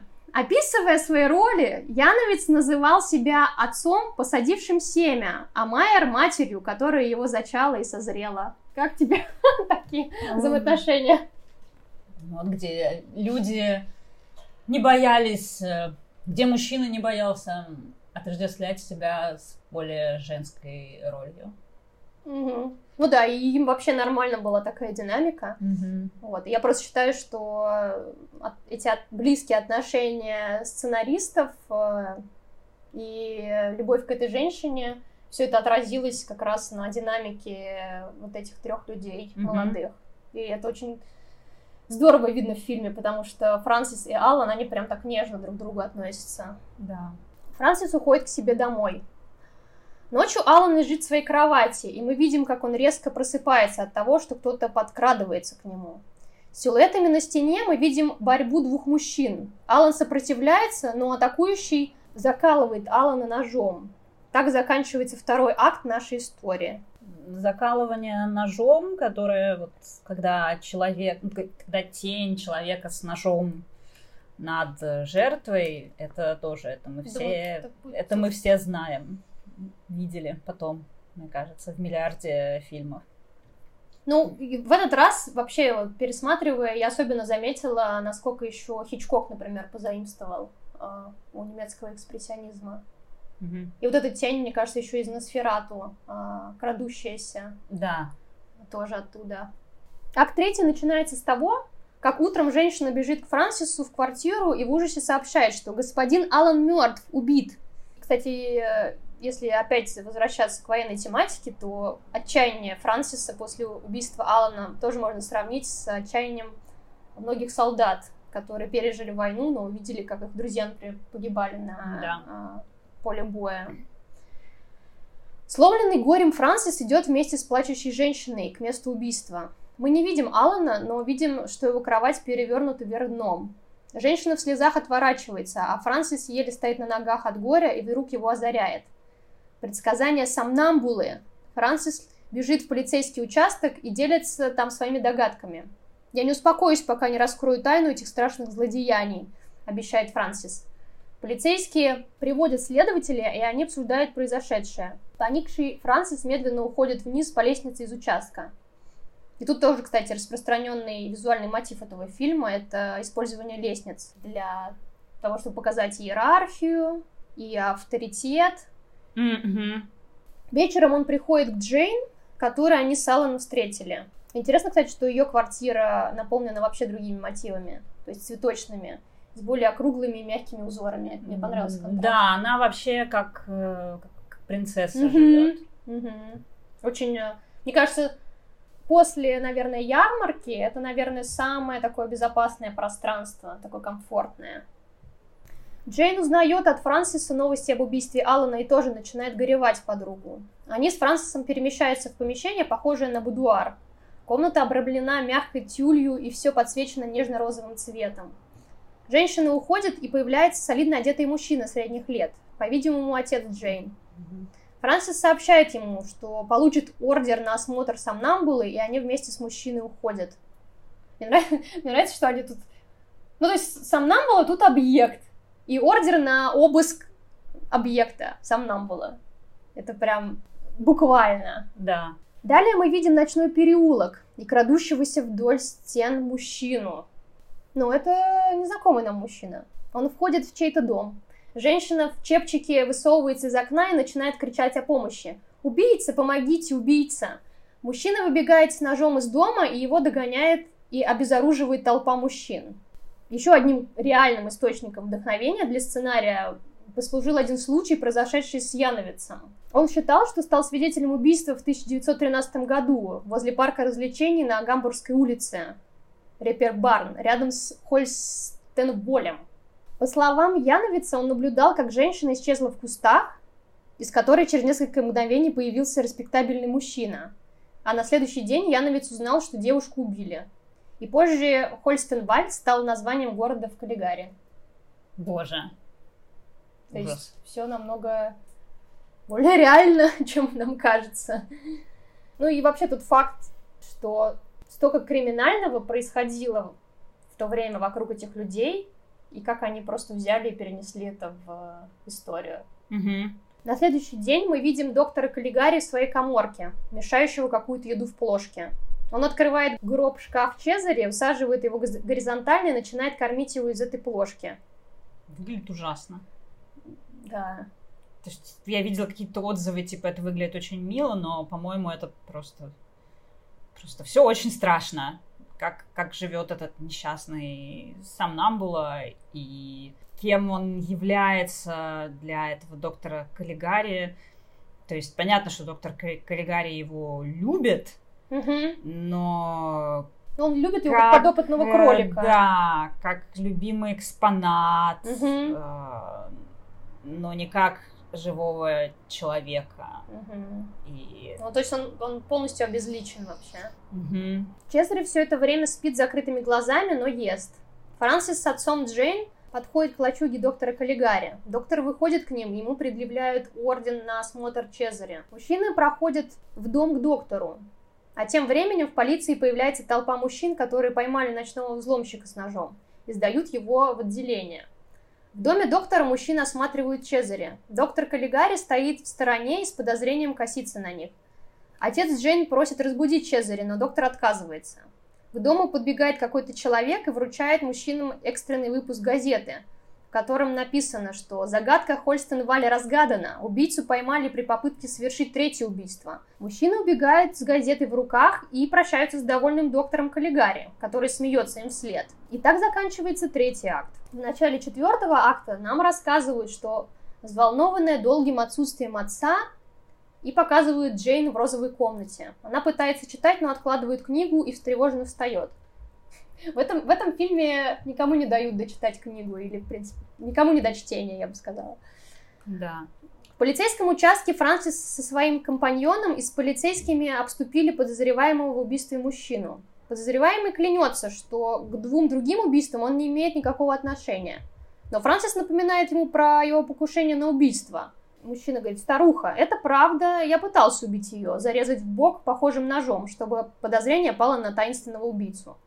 Франсис задумывается и в недоумении хватается за голову. Исследователи писали, насколько этот преступник, который пытался зарезать бабушку с ножом, он как будто здесь абсолютно из другого жанра, поэтому его смогла поймать там толпа и полиция, но другой вид зла, они его поймать не могут, потому что они знают вот только такой парень, который ради хлеба пытается кого-то зарезать, а не такой вид зла, как доктор Каллигари, скажем так.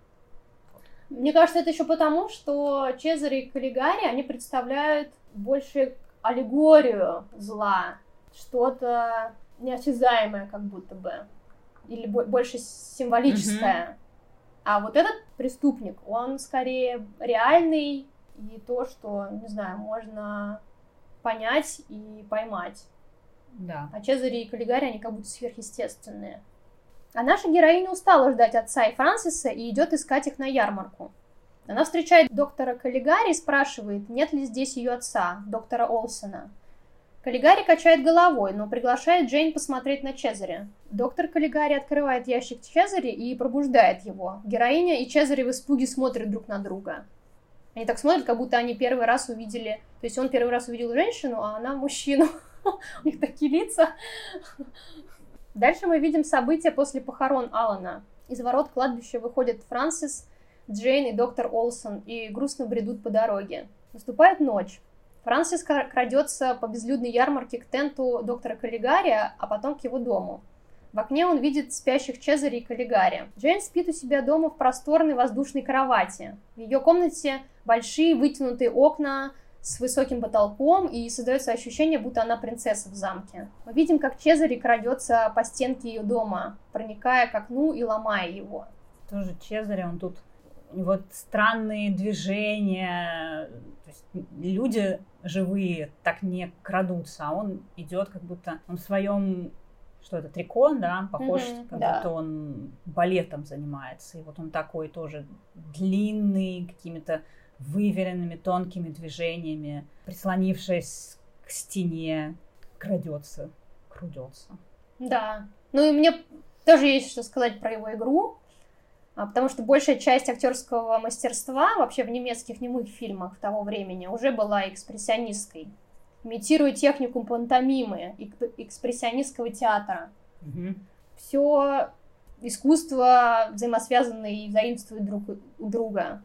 И актерская игра Крауса и Фейта в Каллигаре, то есть Каллигари и Чезаре, были типичными для этого стиля, поскольку они оба имели опыт работы в экспрессионистическом театре, поэтому они более а, гротескно еще играют, потому что они ближе были к этой технике. И Винни, режиссер, попросил актеров делать движения, похожие на танец, то, что ты заметила.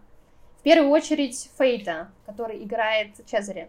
Краус и Фейт — единственные актеры, чьи выступления полностью соответствуют стилизации декораций — и чего они достигли за счет привлечения как раз своих движений и выражения лица. Да, представьте себе просто, ну, самое максимальное вообще. Это они делают. И Барлоу отмечает, что Фейт движется вдоль стены так, как будто она источала его. Что он скорее часть материального мира объектов, чем часть человеческого мира. Как будто бы он вылезает из этой стены. Проникает он в окно, ломая его. А, и входит в комнату с ножом. Его длинная черная фигура возвышается над безмятежно спящей Джейн. Чезарь заносит над ней острый нож, но замирает вместе с музыкой. Тут еще он к ней идет долго. Вот он от окна, таким вот тоже как танцорским каким-то медленным шагом идет и идет и надвигается, и кадр статичный, она абсолютно беззащитно лежит, и к ней вот ну, надвигается чудовище на нее. Да, еще есть ощущение, Suspense. как будто мы балет смотрим. Ну да, и музыка замирает. Мне понравилось, что, мне кажется, в первый и единственный раз э, не звучит ничего в этот момент в фильме. Чезаре медленно тянет к Джейн руки, и она в панике просыпается, начинает отбиваться от сомнамбулы. Они борются. Чезаре хватает Джейн и уносит через окно. Прислуга Джейн слышит шум, просыпается и бежит в ее комнату, но ее кровать уже пуста. Отец Джейн в отчаянии обнаруживает пропажу дочери. Все бегут к разбитому окну и видят, как вдалеке Чезаре медленно несет потерявшую сознание Джейн по зигзагообразным крышам домов. Это, да, тут прям несколько моментов. Это тоже одни из легендарных кадров. Один из кадров это когда, когда она только проснулась, она начинает кричать. Я так понимаю, Чезаре он сначала хотел ее убить, но Мгм. потом он был, я не знаю, поражен красотой или близостью, и он даже не знал, видимо, что он хочет делать, потому что у него, видимо, случился вот сбой в программе, и он просто хотел пока посмотреть на нее. А из-за того, что у нее началась логичная истерика, он ее просто хватает, и есть вот очень страшный кадр, где Ой, да.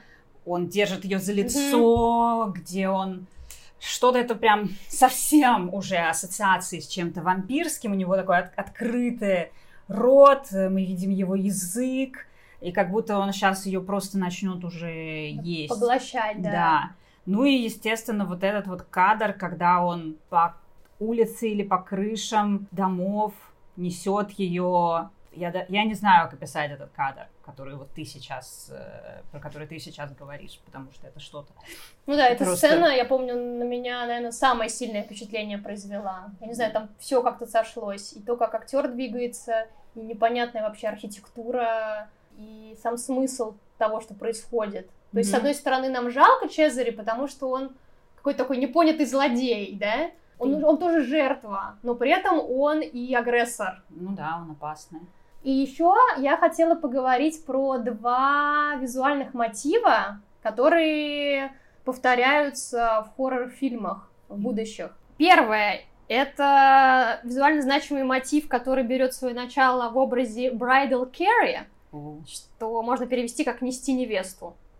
Это когда мужчина несет женщину на руках, одна рука под ее ногами, а другая поддерживает ее спину, как жених несет свою невесту.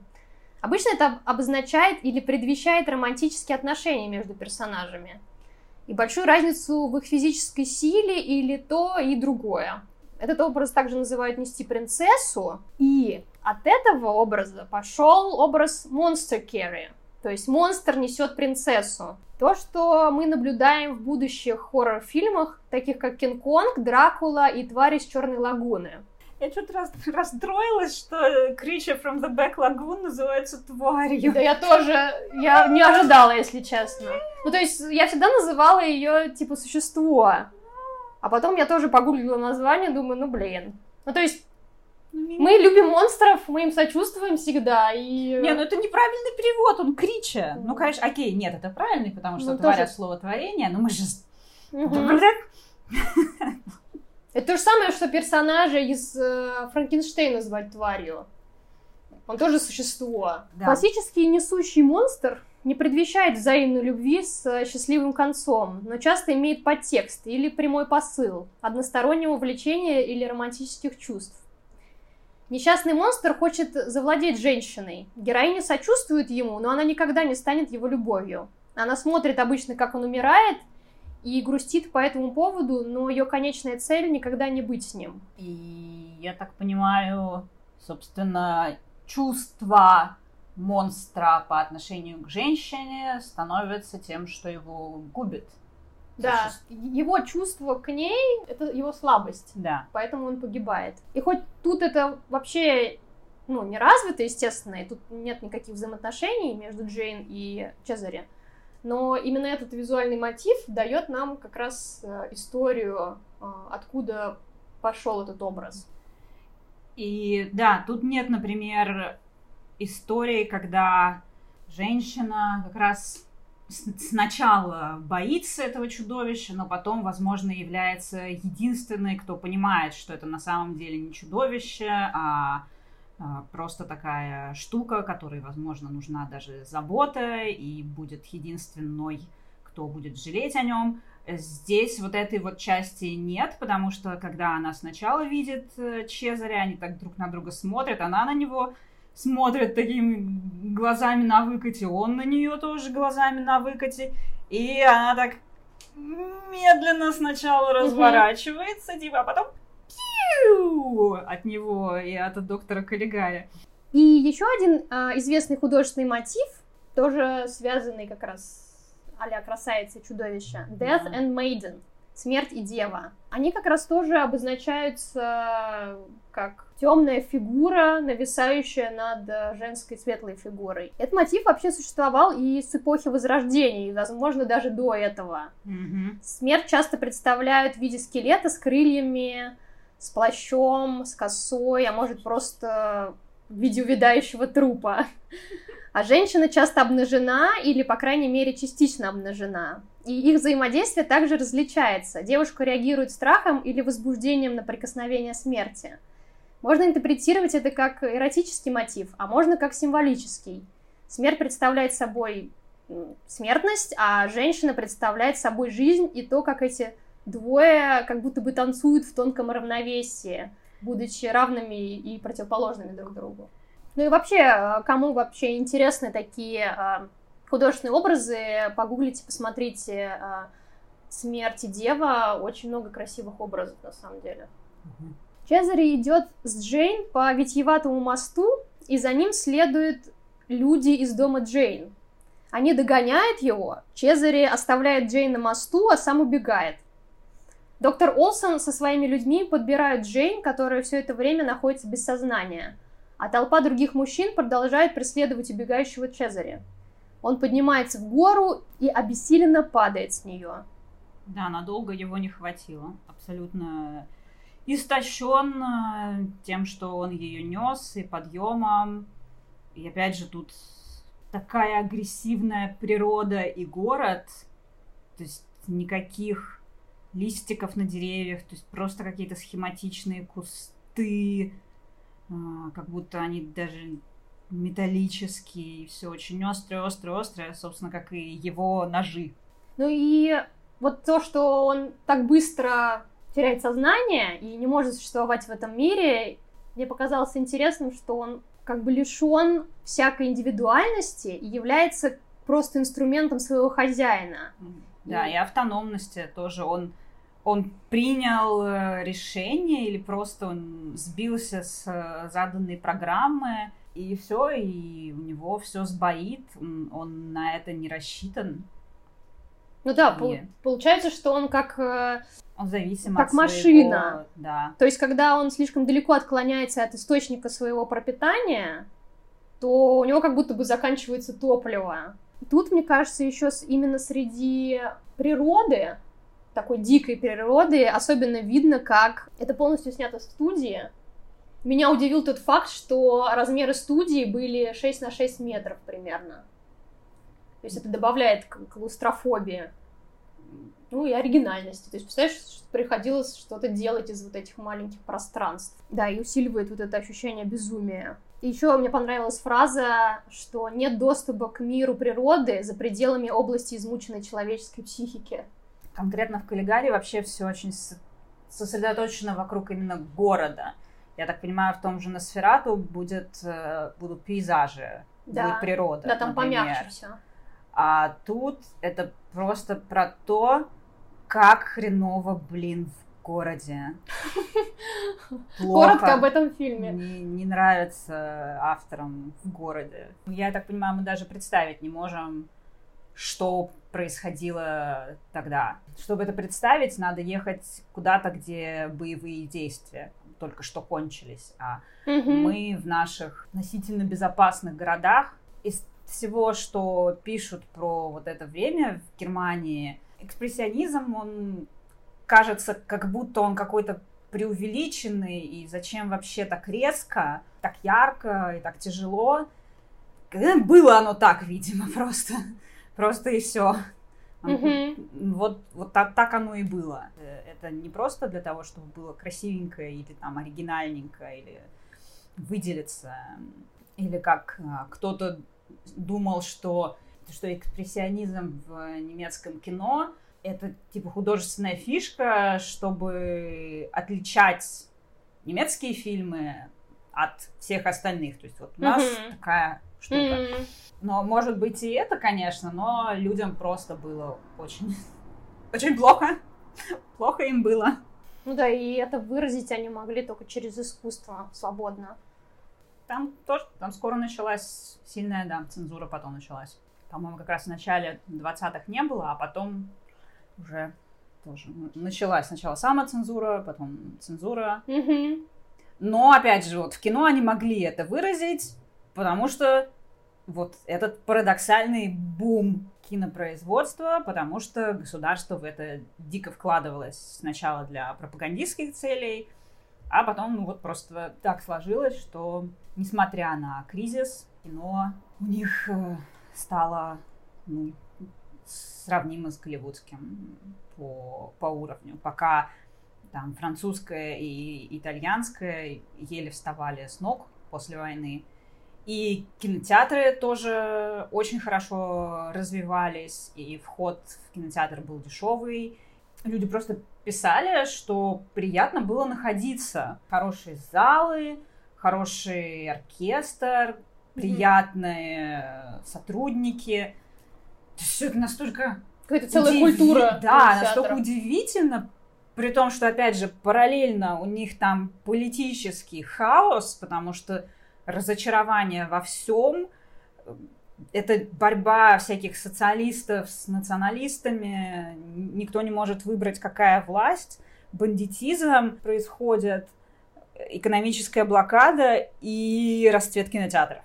Слушай, ну это то, как и эскапизм, я думаю, работает просто. Mm. Как еще ты можешь выживать, когда столько всего происходит?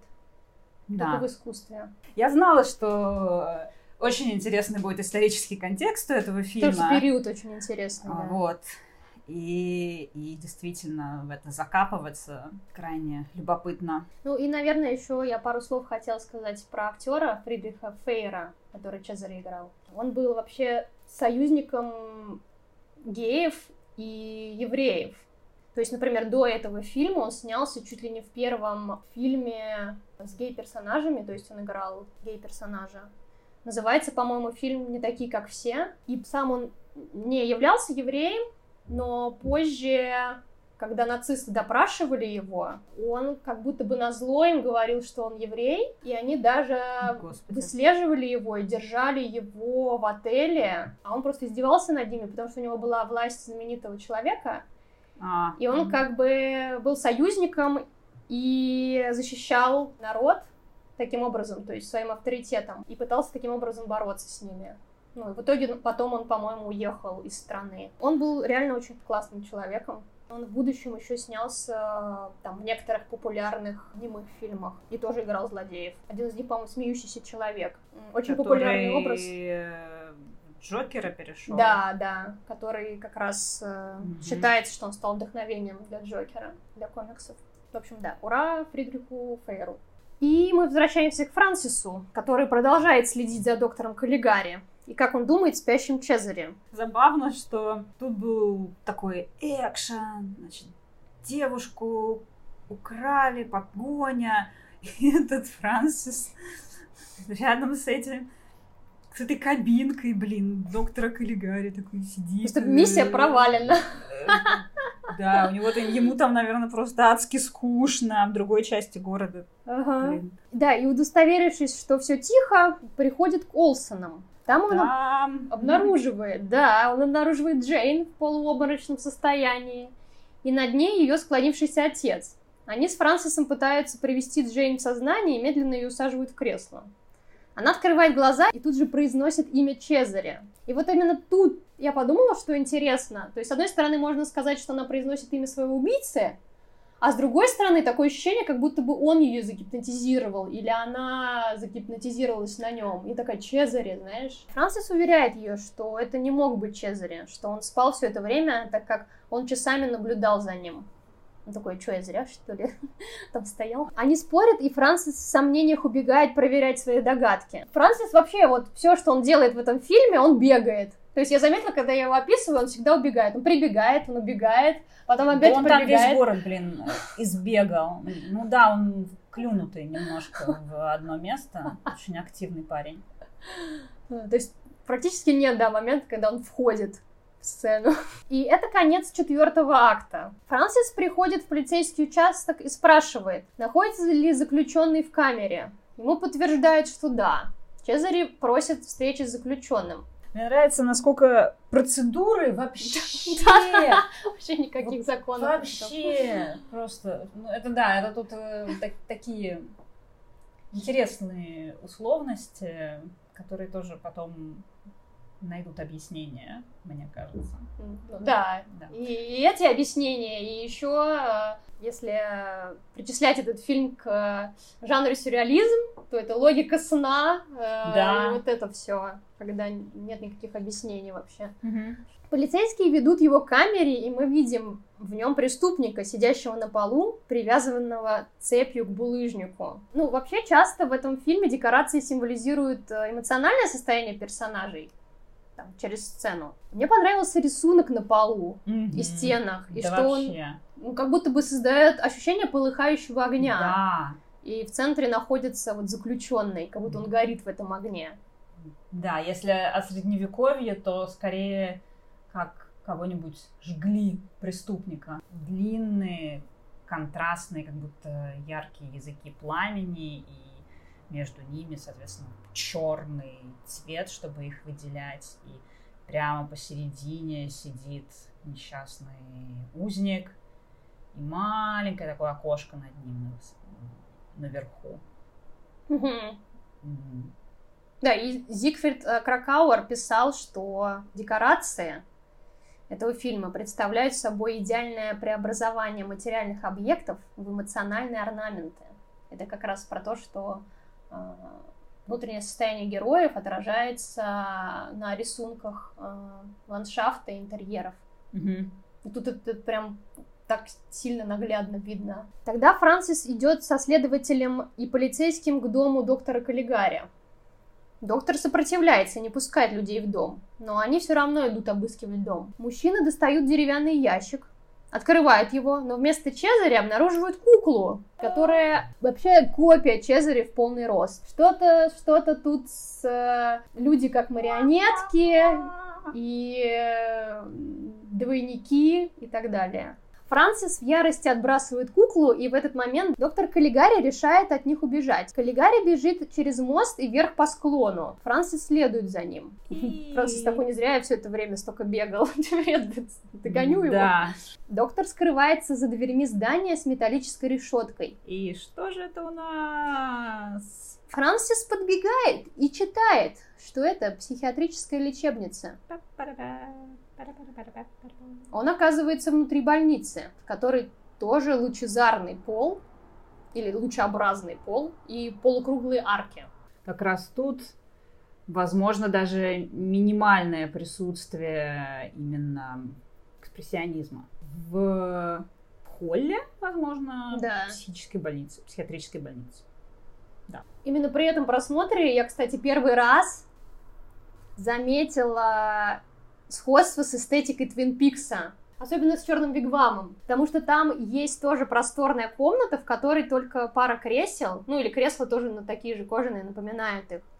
Пол с геометрическим рисунком и арки с рисунком цветка или пламени. А, там даже арки есть. Нет, арок там нет, но там стоят такие вытянутые лампы, которые по рисунку повторяют арки, как цветки. Один в один, как рисунок с этих арок. И это как бы не случайно, потому что Дэвид Линч, мастер сюрреализма, тоже заимствовал э, из более старых сюрреалистичных фильмов. Я просто до этого не замечала э, этого. Ну и учитывая вообще всю тему Твин Пикса, там, двойников, э, психического состояния, странных пространств и так далее. Франсис спрашивает, есть ли у них пациент по имени Каллигари. Ему отвечают, что такого нет. Приходит доктор постарше и говорит, что директор пришел сегодня рано и предлагает Фрэнсису с ним поговорить. Чезари заходит в кабинет директора, наполненный книгами и одним скелетом. Эстетика. Дверь в этот кабинет. Вот эта фантастическая дверь какая-то, тоже маленькая, узкая, открывающаяся под углом. Мне кажется, у нас на даче было что-то подобное, на чердак Дверь в его кабинет. То есть там снова возобновление странных пространств, странных узоров. Ну, это знаешь, вот. как и дверь в коморку э, безумного мага или безумного ученого. Ага, да-да-да. Обычно так изображают. И тут Франсис видит, что директор это... Та-та-та! Кто бы вы думали? Каллигари!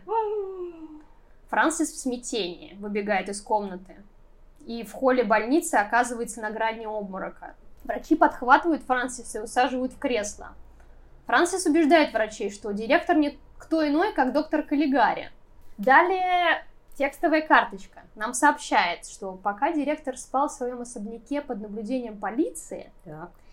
и пока он спал, мы видим, как Франсис с тремя докторами обследует кабинет Каллигари. Мгм. Они роются в его книгах, и в дальнем шкафу находят книгу про сомнамбулизм. Франсис подтверждает, что это специализация Каллигари. Компания листает книгу и находит страницу под названием «Кабинет доктора Каллигари». Просто фильм «Матрешка». Да, потому что флешбэк во флешбеке. Да, да. В ней сказано, что в 1703 году мистик по имени Каллигари разъезжал по деревенским ярмаркам Северной Италии в сопровождении сомнамбулы, называемого Чезаря. Несколько месяцев он сеял панику среди деревенских жителей чередой ужасных убийств, совершенных при схожих обстоятельствах. Вся компания мужчин продолжает нервно вчитываться в текст старой книги, написанной готическим шрифтом. Да. Готик Санс. Он полностью подчинил своей воле Чезаре, который притворял в жизнь его зловещие планы. Кукла, имитирующая Чезаре, лежала в его шкафу и позволяла отводить всякие подозрения, которые могли пасть на сомнамбулу. Да. Среди стопок книг мужчины нашли дневник Каллигари, в котором написано 12 марта. Я тут посмеялась, что его дневник, вот он так и называется, Tagebuch. Ну, то есть вот прям Да-да-да-да-да. Мой такой, дневник. Типа, смотрите, вот, вот да, вот я вот здесь, вот, вот на Мгм. этой страничке будет, где доказано, что я все сделала. Наконец-то, наконец-то в лечебницу доставили сомнамбулу. Следующая сцена иллюстрирует эту дневниковую запись. Доктор Каллигари хмуро сидит в своем кабинете, заставленный книгами. А, И то, как он сидит, такой странный образ, я вообще не понимаю, на, на что он похож, на краба или на что. То есть он утопает вот в этом каком-то круглом кресле, и его не видно за книгами. В общем, необычно очень. Да. И к нему подвозят спящего Чезаря. И я, кстати, обратила внимание, что он выглядел тогда намного лучше. И мне стало- Чезаря? Да. Но он без макияжа здесь, потому что, ну, без а, вот того макияжа, который, без сценического. А, а я п- тогда еще другое подумала. Мне стало очень грустно, потому что я подумала, что он вмешался в цикл его сна и заставлял его быть бодрствующим, когда он не должен Ага. быть бодрствующим. И он, типа, знаешь, как человек, э, как депривация сна у него происходит. То есть он бодрствующий слишком много времени для себя, и поэтому вот эти круги и то, как он, и макияж, это скорее, как он э, выглядит а, Ну, в смысле, истощенным. сим- символизирует его физическое состояние. Ну Да. Я подумала, что как, каким здоровым он выглядит, когда его только привезли, и типа какой он Да. больной, а, более там, болезненно выглядящий становится, когда уже а, Каллигари использует его. Да. Каллигари там впадает вообще в раж, он так счастлив, что сейчас, сейчас все я смогу сделать, все свои теории насчет сомнамбул, все могу воплотить. Да, он а, просит а, всех выйти из кабинета, а сам вообще просто в нетерпении бросается к Чезаре и тут же пытается провести на нем свои психологические эксперименты с помощью книги. Далее мужчины читают «Полдень». Теперь я смогу исполнить главную мечту своей жизни. Теперь я раскрою секреты психиатрии этого Каллигари. Я узнаю, правда ли то, что сомнамбулу можно заставить совершать поступки, которые он никогда бы не совершил наяву, и которые были бы ему отвратительны. Можно ли заставить лунатика совершить даже убийство? Мы видим, как псевдо-Каллигари склонился над книгой и испытывает наваждение с большой буквы «Н». Я должен знать все, постичь все тайны. Я должен стать Каллигари, решает директор. Он идет с книгами по дороге вдоль больницы и выходит на передний план. Обезумевшим взглядом смотрит прямо в камеру. Очень страшный Мгм. кадр. Я прям почувствовала себя увиденной им. Да, много раз они вот эту четвертую стену, они не очень ее уважают, поэтому они несколько раз передают привет зрителю Мгм. и так, не расслабляйтесь, мы вас видим. Да, да. Прошло 102 года, но мы вас все еще видим. И очень эффектно, да, они это Да. используют. Он отворачивается, и в небе мы видим слова, повисшие прямо над директором. Ты должен стать Каллигари. Эти же повелевающие слова он видит на стене здания. Они окружают его повсюду, и директор не может от них скрыться. На этом заканчивается пятый акт. Да. Да, так выглядит безумие. Вот эти буквы, летающие вокруг него, они прям э, живые персонажи какие-то Мгм. которые обступают его. И тоже они так интересно выполнены, то есть видно, что они вырезаны, да, а, и вставлены тоже как часть декорации а, какой-то театральной. То есть они не вписаны на экран, на Думаешь, они пленку. были приклеены? Да, они выглядят как э, повисшие в сцене буквы. Да, они такие живые, они исчезают и появляются в новом месте. Они не, не целым словом появляются, а отдельными буквами. Думус, э, что там, Каллигари Верда. Мне, кстати, понравилось, как э, кто-то из критиков э, сравнил поведение и состояние героев, как будто бы они находятся в лабиринте внутри комнаты смеха, Ой. которая кажется отражением сумасшедшего зеркала, а не упорядоченной деревни. То есть ты как будто бы внутри этой комнаты, но отражается не реальность, а отражается либо что-то внутреннее, либо отражается несуществующее, и от этого ощущение безумия возрастает. В акте шестом Франсис в компании докторов заканчивают читать дневник директора. Доктор, директор. э, Да. Там еще такая смешная сцена. Значит, там этот, сидит этот Франсис, над ним эти А три, да- три доктора, и вот они начинают там осознавать Да-да-да-да-да, что-то, такая- особенно... У них просто такие, такие выражения лиц, э, когда они у, у всех, значит, все Чёрт. переваривают. Вот прям по ним видно, как нас, они нас всех наебали. да, переваривают инфу. Вот. Ну Это- да, да. да, игра актеров там даже второстепенных очень прикольная. Пока они пытаются осознать прочитанное, в кабинет входит человек и сообщает, что они нашли лунатика в поле. Он погиб. Видимо, падая как раз вот тогда еще. Да. Далее мы видим, как толпа мужчин среди деревьев склонилась над мертвым телом Чезаря. Франсис вместе с докторами вносит закрытое тело Чезаря в кабинет директора. Франсис требует директора скинуть свою маску, потому что он доктор Каллигари. Мужчины вносят покрытого Чезаря, Франсис поднимает покрывало, и директор, отпрянув, в ужасе смотрит на Чезаря и горюю падают на него. Вдруг директор начинает буянить и набрасывается на докторов. Толпа мужчин пытается его успокоить, заламывая ему руки и надевая смирительную рубашку. Они оставляют его корчиться на диване в палате, и мы видим, как псевдоколлегарий медленно теряет последний рассудок. И да, еще эта палата, Мгм. то это на стенах, там изображены какие-то Как бактерии. то ли, то ли бактерии, то ли, знаете, вот этот вот очень популярный паттерн для одежды, по-моему, огурец называется, да, да, да. дикий огурец.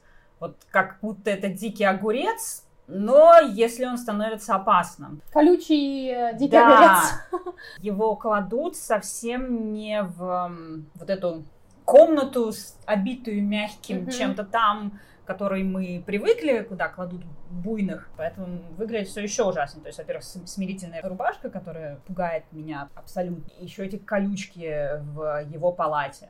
Да, даже палата, она не приспособлена для того, чтобы улучшить состояние или вылечить. Она Мгм. наоборот как будто бы еще хуже сделает. Да. Мы возвращаемся к рассказчику Франсису и его собеседнику на лавочке.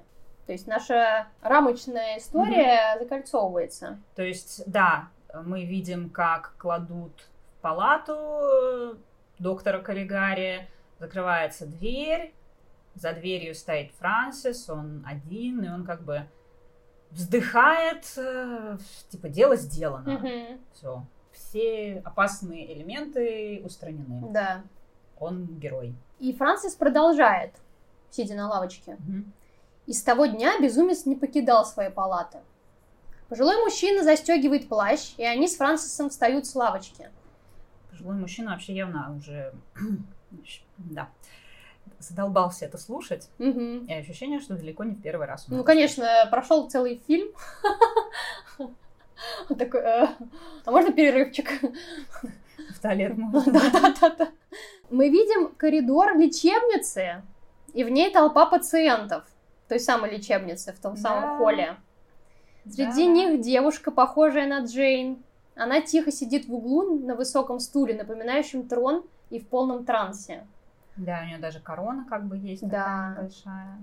А мужчина, похожий на Чезаре, ходит по комнате с цветами в руках. Да, и как-то ласкает их. Есть э, какая-то женщина, которая ходит как бы с ребенком, но это кукла. Мгм. Отдельно показан какой-то старик, который то ли это имеется в виду Карл Маркс, то ли еще чего-то. Женщина, которая играет на воображаемом пианино. В общем, все такие архетипы палаты номер 6. И Мгм. э, у нас Наполеон в соседней палате, а вот в этой Пушкин. Мгм. Вот. И в чем дело? Почему нам показывают это место? И почему здесь Чезаро, он же погиб? Почему здесь э, в таком странном состоянии находится Джейн? Да, и, и что тут все еще делает Франсис? Да. И как раз среди пациентов появляется он, да. Он подводит своего знакомого к мужчине, похожего на Чезаре, и говорит, смотрите, там Чезаре, не позволяйте ему предсказывать вашу судьбу, иначе вы покойник. Собеседник Франсиса отходит от него в испуге. Но при этом этот самый мужик вначале говорил, что там какие-то духи преследуют его после смерти его жены и ребенка. То есть у него там своя история, мне Ну, кажется. ну, там у них у всех. Франсис тянется к девушке в трансе. «Жанна, я люблю тебя. Станешь ли ты, наконец, моей женой?» Жанна меланхолично отвечает, «Мы, королевы, не властны внимать зову сердца». Просто М, отличный камбэк. Если тебя кто-то спрашивает, встречаться или там что. В зал входит директор лечебницы. Он похож на доктора Каллигари, только без грима безумного ученого. Франсис прячется от него, а потом нападает со словами «Вы все думаете, я безумен? Неправда. Директор, вот кто по-настоящему безумен». Франсис нападает на директора с криками «Он Каллигари! Каллигари! Каллигари!». Идет борьба, Франсиса разнимают врачи и надевают на него смирительную рубашку. Медперсонал заносит Франсиса в ту же палату, где до этого, по рассказам того же Франсиса, держали Каллигари. Но там, кстати, нет вот этого вот адского рисунка на стенах. То есть просто какие-то плохо закрашенные стены. Директор надевает очки и становится похож на Каллигари. Он успокаивает испуганного Франсиса, он укладывает его на кровать, а сам размышляет вслух. Наконец-то я понял его помешательство. Он думает, я тот таинственный Каллигари. Теперь я знаю, как его излечить. И на этой тревожной, трагичной ноте фильм заканчивается. Конец. По словам э, Брокмана, в конце концов фильм не просто об одном несчастном безумце, он о целом мире, который, возможно, весь вышел из равновесия. Да. как вы поняли, тут плод-твисты.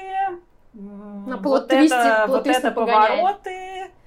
У нас есть э, многими любимый прием unreliable narrator, Ненадежный то есть рассказчик. ненадежный рассказчик. В литературе и в кино это герой-повествователь, сообщающий заведомо недостоверную информацию. При этом происходит нарушение негласного договора между автором и читателем, согласно которому события должны описываться достоверно. То есть мы доверяем рассказчику, а оказывается, что все не так на самом деле. Э, Термин введен Уэйном Бутом в книге «Риторика художественной литературы». По мнению исследователей, существует множество возможностей участия ненадежного рассказчика в повествовании. Создается контраст между безумием и здравомыслием а, в этом образе. И фильм служит напоминанием о том, что любая история, рассказанная через воспоминания, это субъективное восприятие самого рассказчика. Мне кажется, это было в каком-то э, сериале. Э, Фраза «Memory is a complicated thing, a relative to truth, but not its twin». Память — это сложная вещь, родственна истине, но не ее близнец. Фактически у нас частично как свидетельские показания, которые на самом деле являются плохим доказательством, потому что люди запоминают все очень глючно, и вообще кому верить, огромное количество вероятных трактовок, Кому-то кажется, что там, создатели фильма в итоге на стороне власти mm-hmm. на самом деле, что, по-моему, как бы настолько очевидно нет.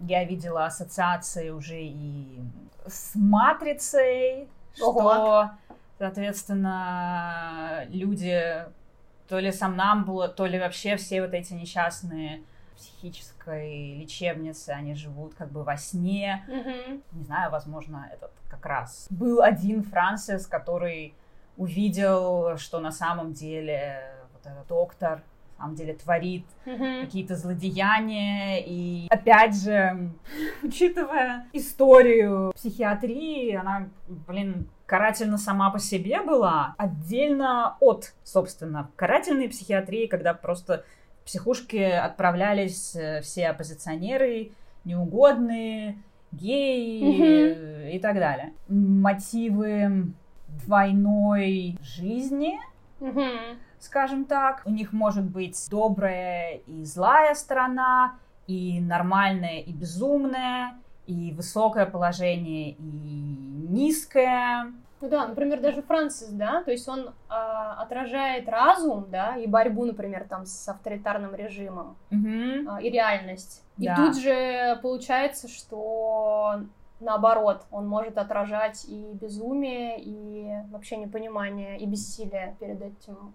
Также интересный момент, что несмотря на то, что он ненадежный рассказчик, он все равно, в отличие от всех злодеев, он руководил скажем так, этой истории. И мне еще, кстати, жалко, в хорошем плане жалости, вот вся эта его детективная история, она так хорошо идет, все ему помогают, все ему верят. Очень нереалистично, то есть его пускают на полицейский участок, ему помогают mm. следить за Чезаре ему верят э, почему-то врачи из психиатрической клиники, которые сговариваются против своего, значит, начальника и роются в его бумажках. То есть похоже То... на фантазию, да? Да, это очень похоже на фантазию, что он вот герой, который спас, я не знаю, девушку, город, что он там не смог спасти своего друга, и поэтому он живет в реальности, в которой одну несправедливость он не смог спасти, но зато благодаря ей он раскрыл что-то намного более важное. Ну да, ну еще интересно, конечно, что, например, сценаристы фильма, они были против рамочной истории. Mm. Их изначальная история была именно про Франсиса и про то, как он борется с этой системой. А весь этот сюжет про его сумасшествие был добавлен режиссером. И тут получается интересная такое тоже как бы борьба еще за пределами фильма, где люди, которые устали от власти и от э, военного режима, пытаются через героя показать, как они борются с этим. А как бы более высокий авторитет mm-hmm. ради популярности, популяризирования фильма и ради а, какого-то необычного сюжетного поворота берет и, и делает из этого героя жертву. Опять-таки, можно и, и из-за этого по-разному интерпретировать. Mm-hmm. То есть, с одной стороны, ну, это как подчинение власти, подчинение этой э, тернистической системе. Mm-hmm. А, типа, и все это было неправда. И на самом деле человек, который жертва, он на самом деле больной, а доктор Каллигари врач, который его спас. Знаешь, то есть можно так видеть. То есть прославление этой фигуры. Но с другой стороны... Кто-то так видит, но я настолько, настолько не доверяю и власти ну, вот в любом виде, и, к сожалению, часто психиатрии, при том, что я сама пациенты. Я считаю очень важной это направление науки и медицины, но мне крайне сложно было бы принять какое-то буквальное вот прочтение, что нет, на самом деле это его фантазия, и вот э, добрый доктор понял, в чем проблема, и сейчас он начнет его лечить. Мне как очень сложно принять это прочтение, скорее для меня, ну, наверное, как и для многих, все это представляется как как раз когда человек, условный оппозиционер, скрывает какие-то преступления власти, и его сажают в психушку за это. Все. Там-тарам-там. Но я думаю, что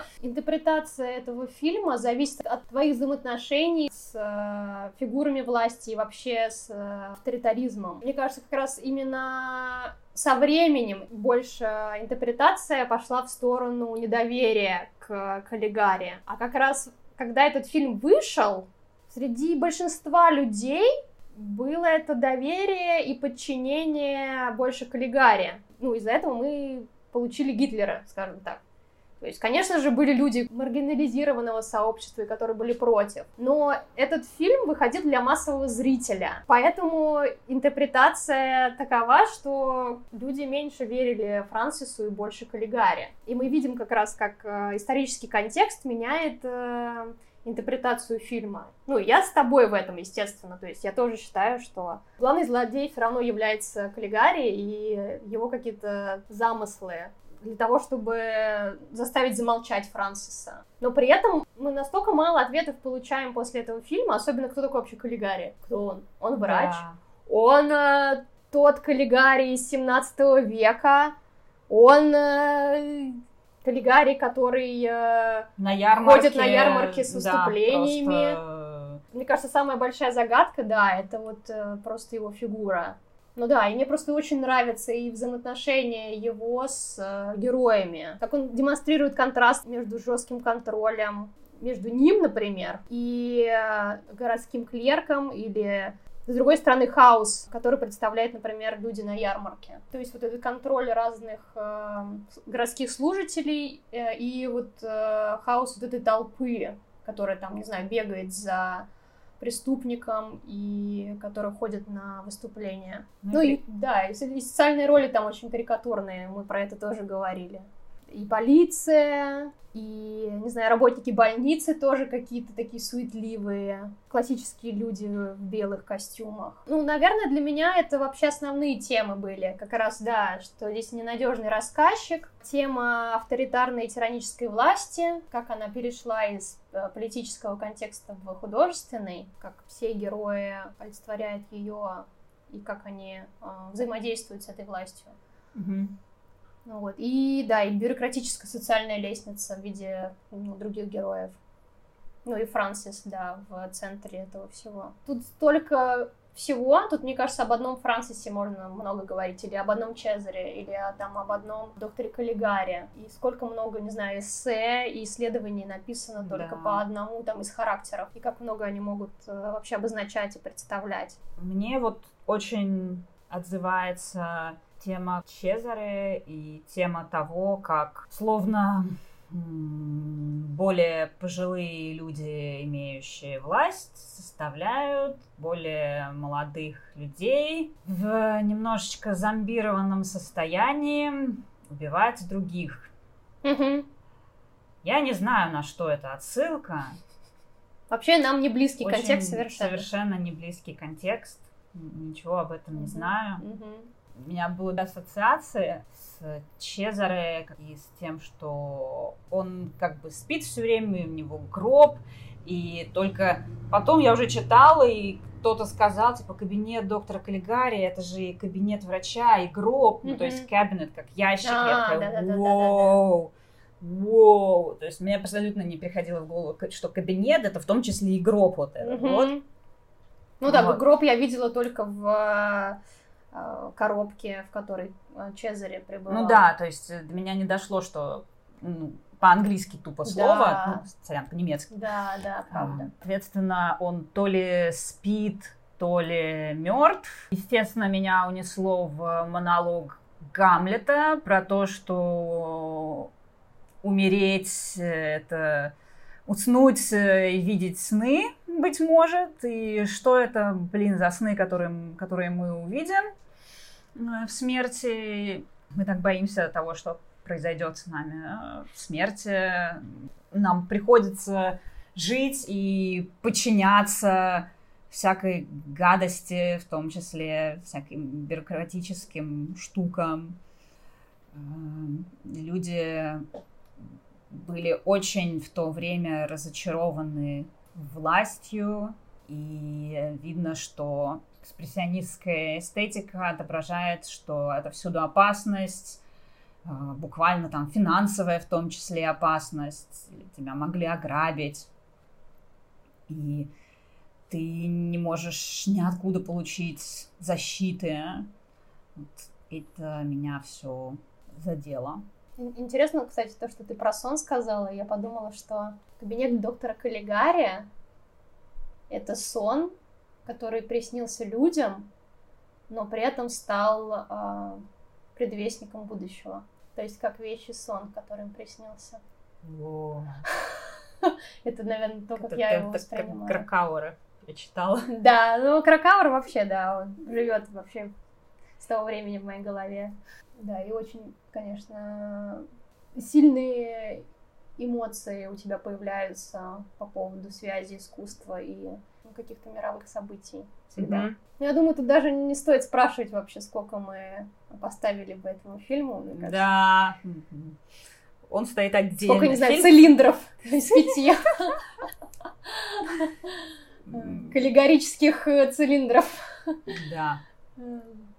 Ну да, я просто, да, наверное, в заключении хотела бы сказать, что реально про этот фильм можно просто бесконечно говорить. Можно говорить два часа, три, пять. Количество исследований очень большое.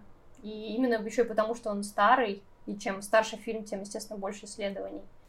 Так как он положил начало огромному количеству всего в детективах, в триллерах, в хоррорах, то отдельный, наверное, можно курс лекций про влияние, что там, час 15 он, и потом, как он раз, разлился на всю, на все искусство.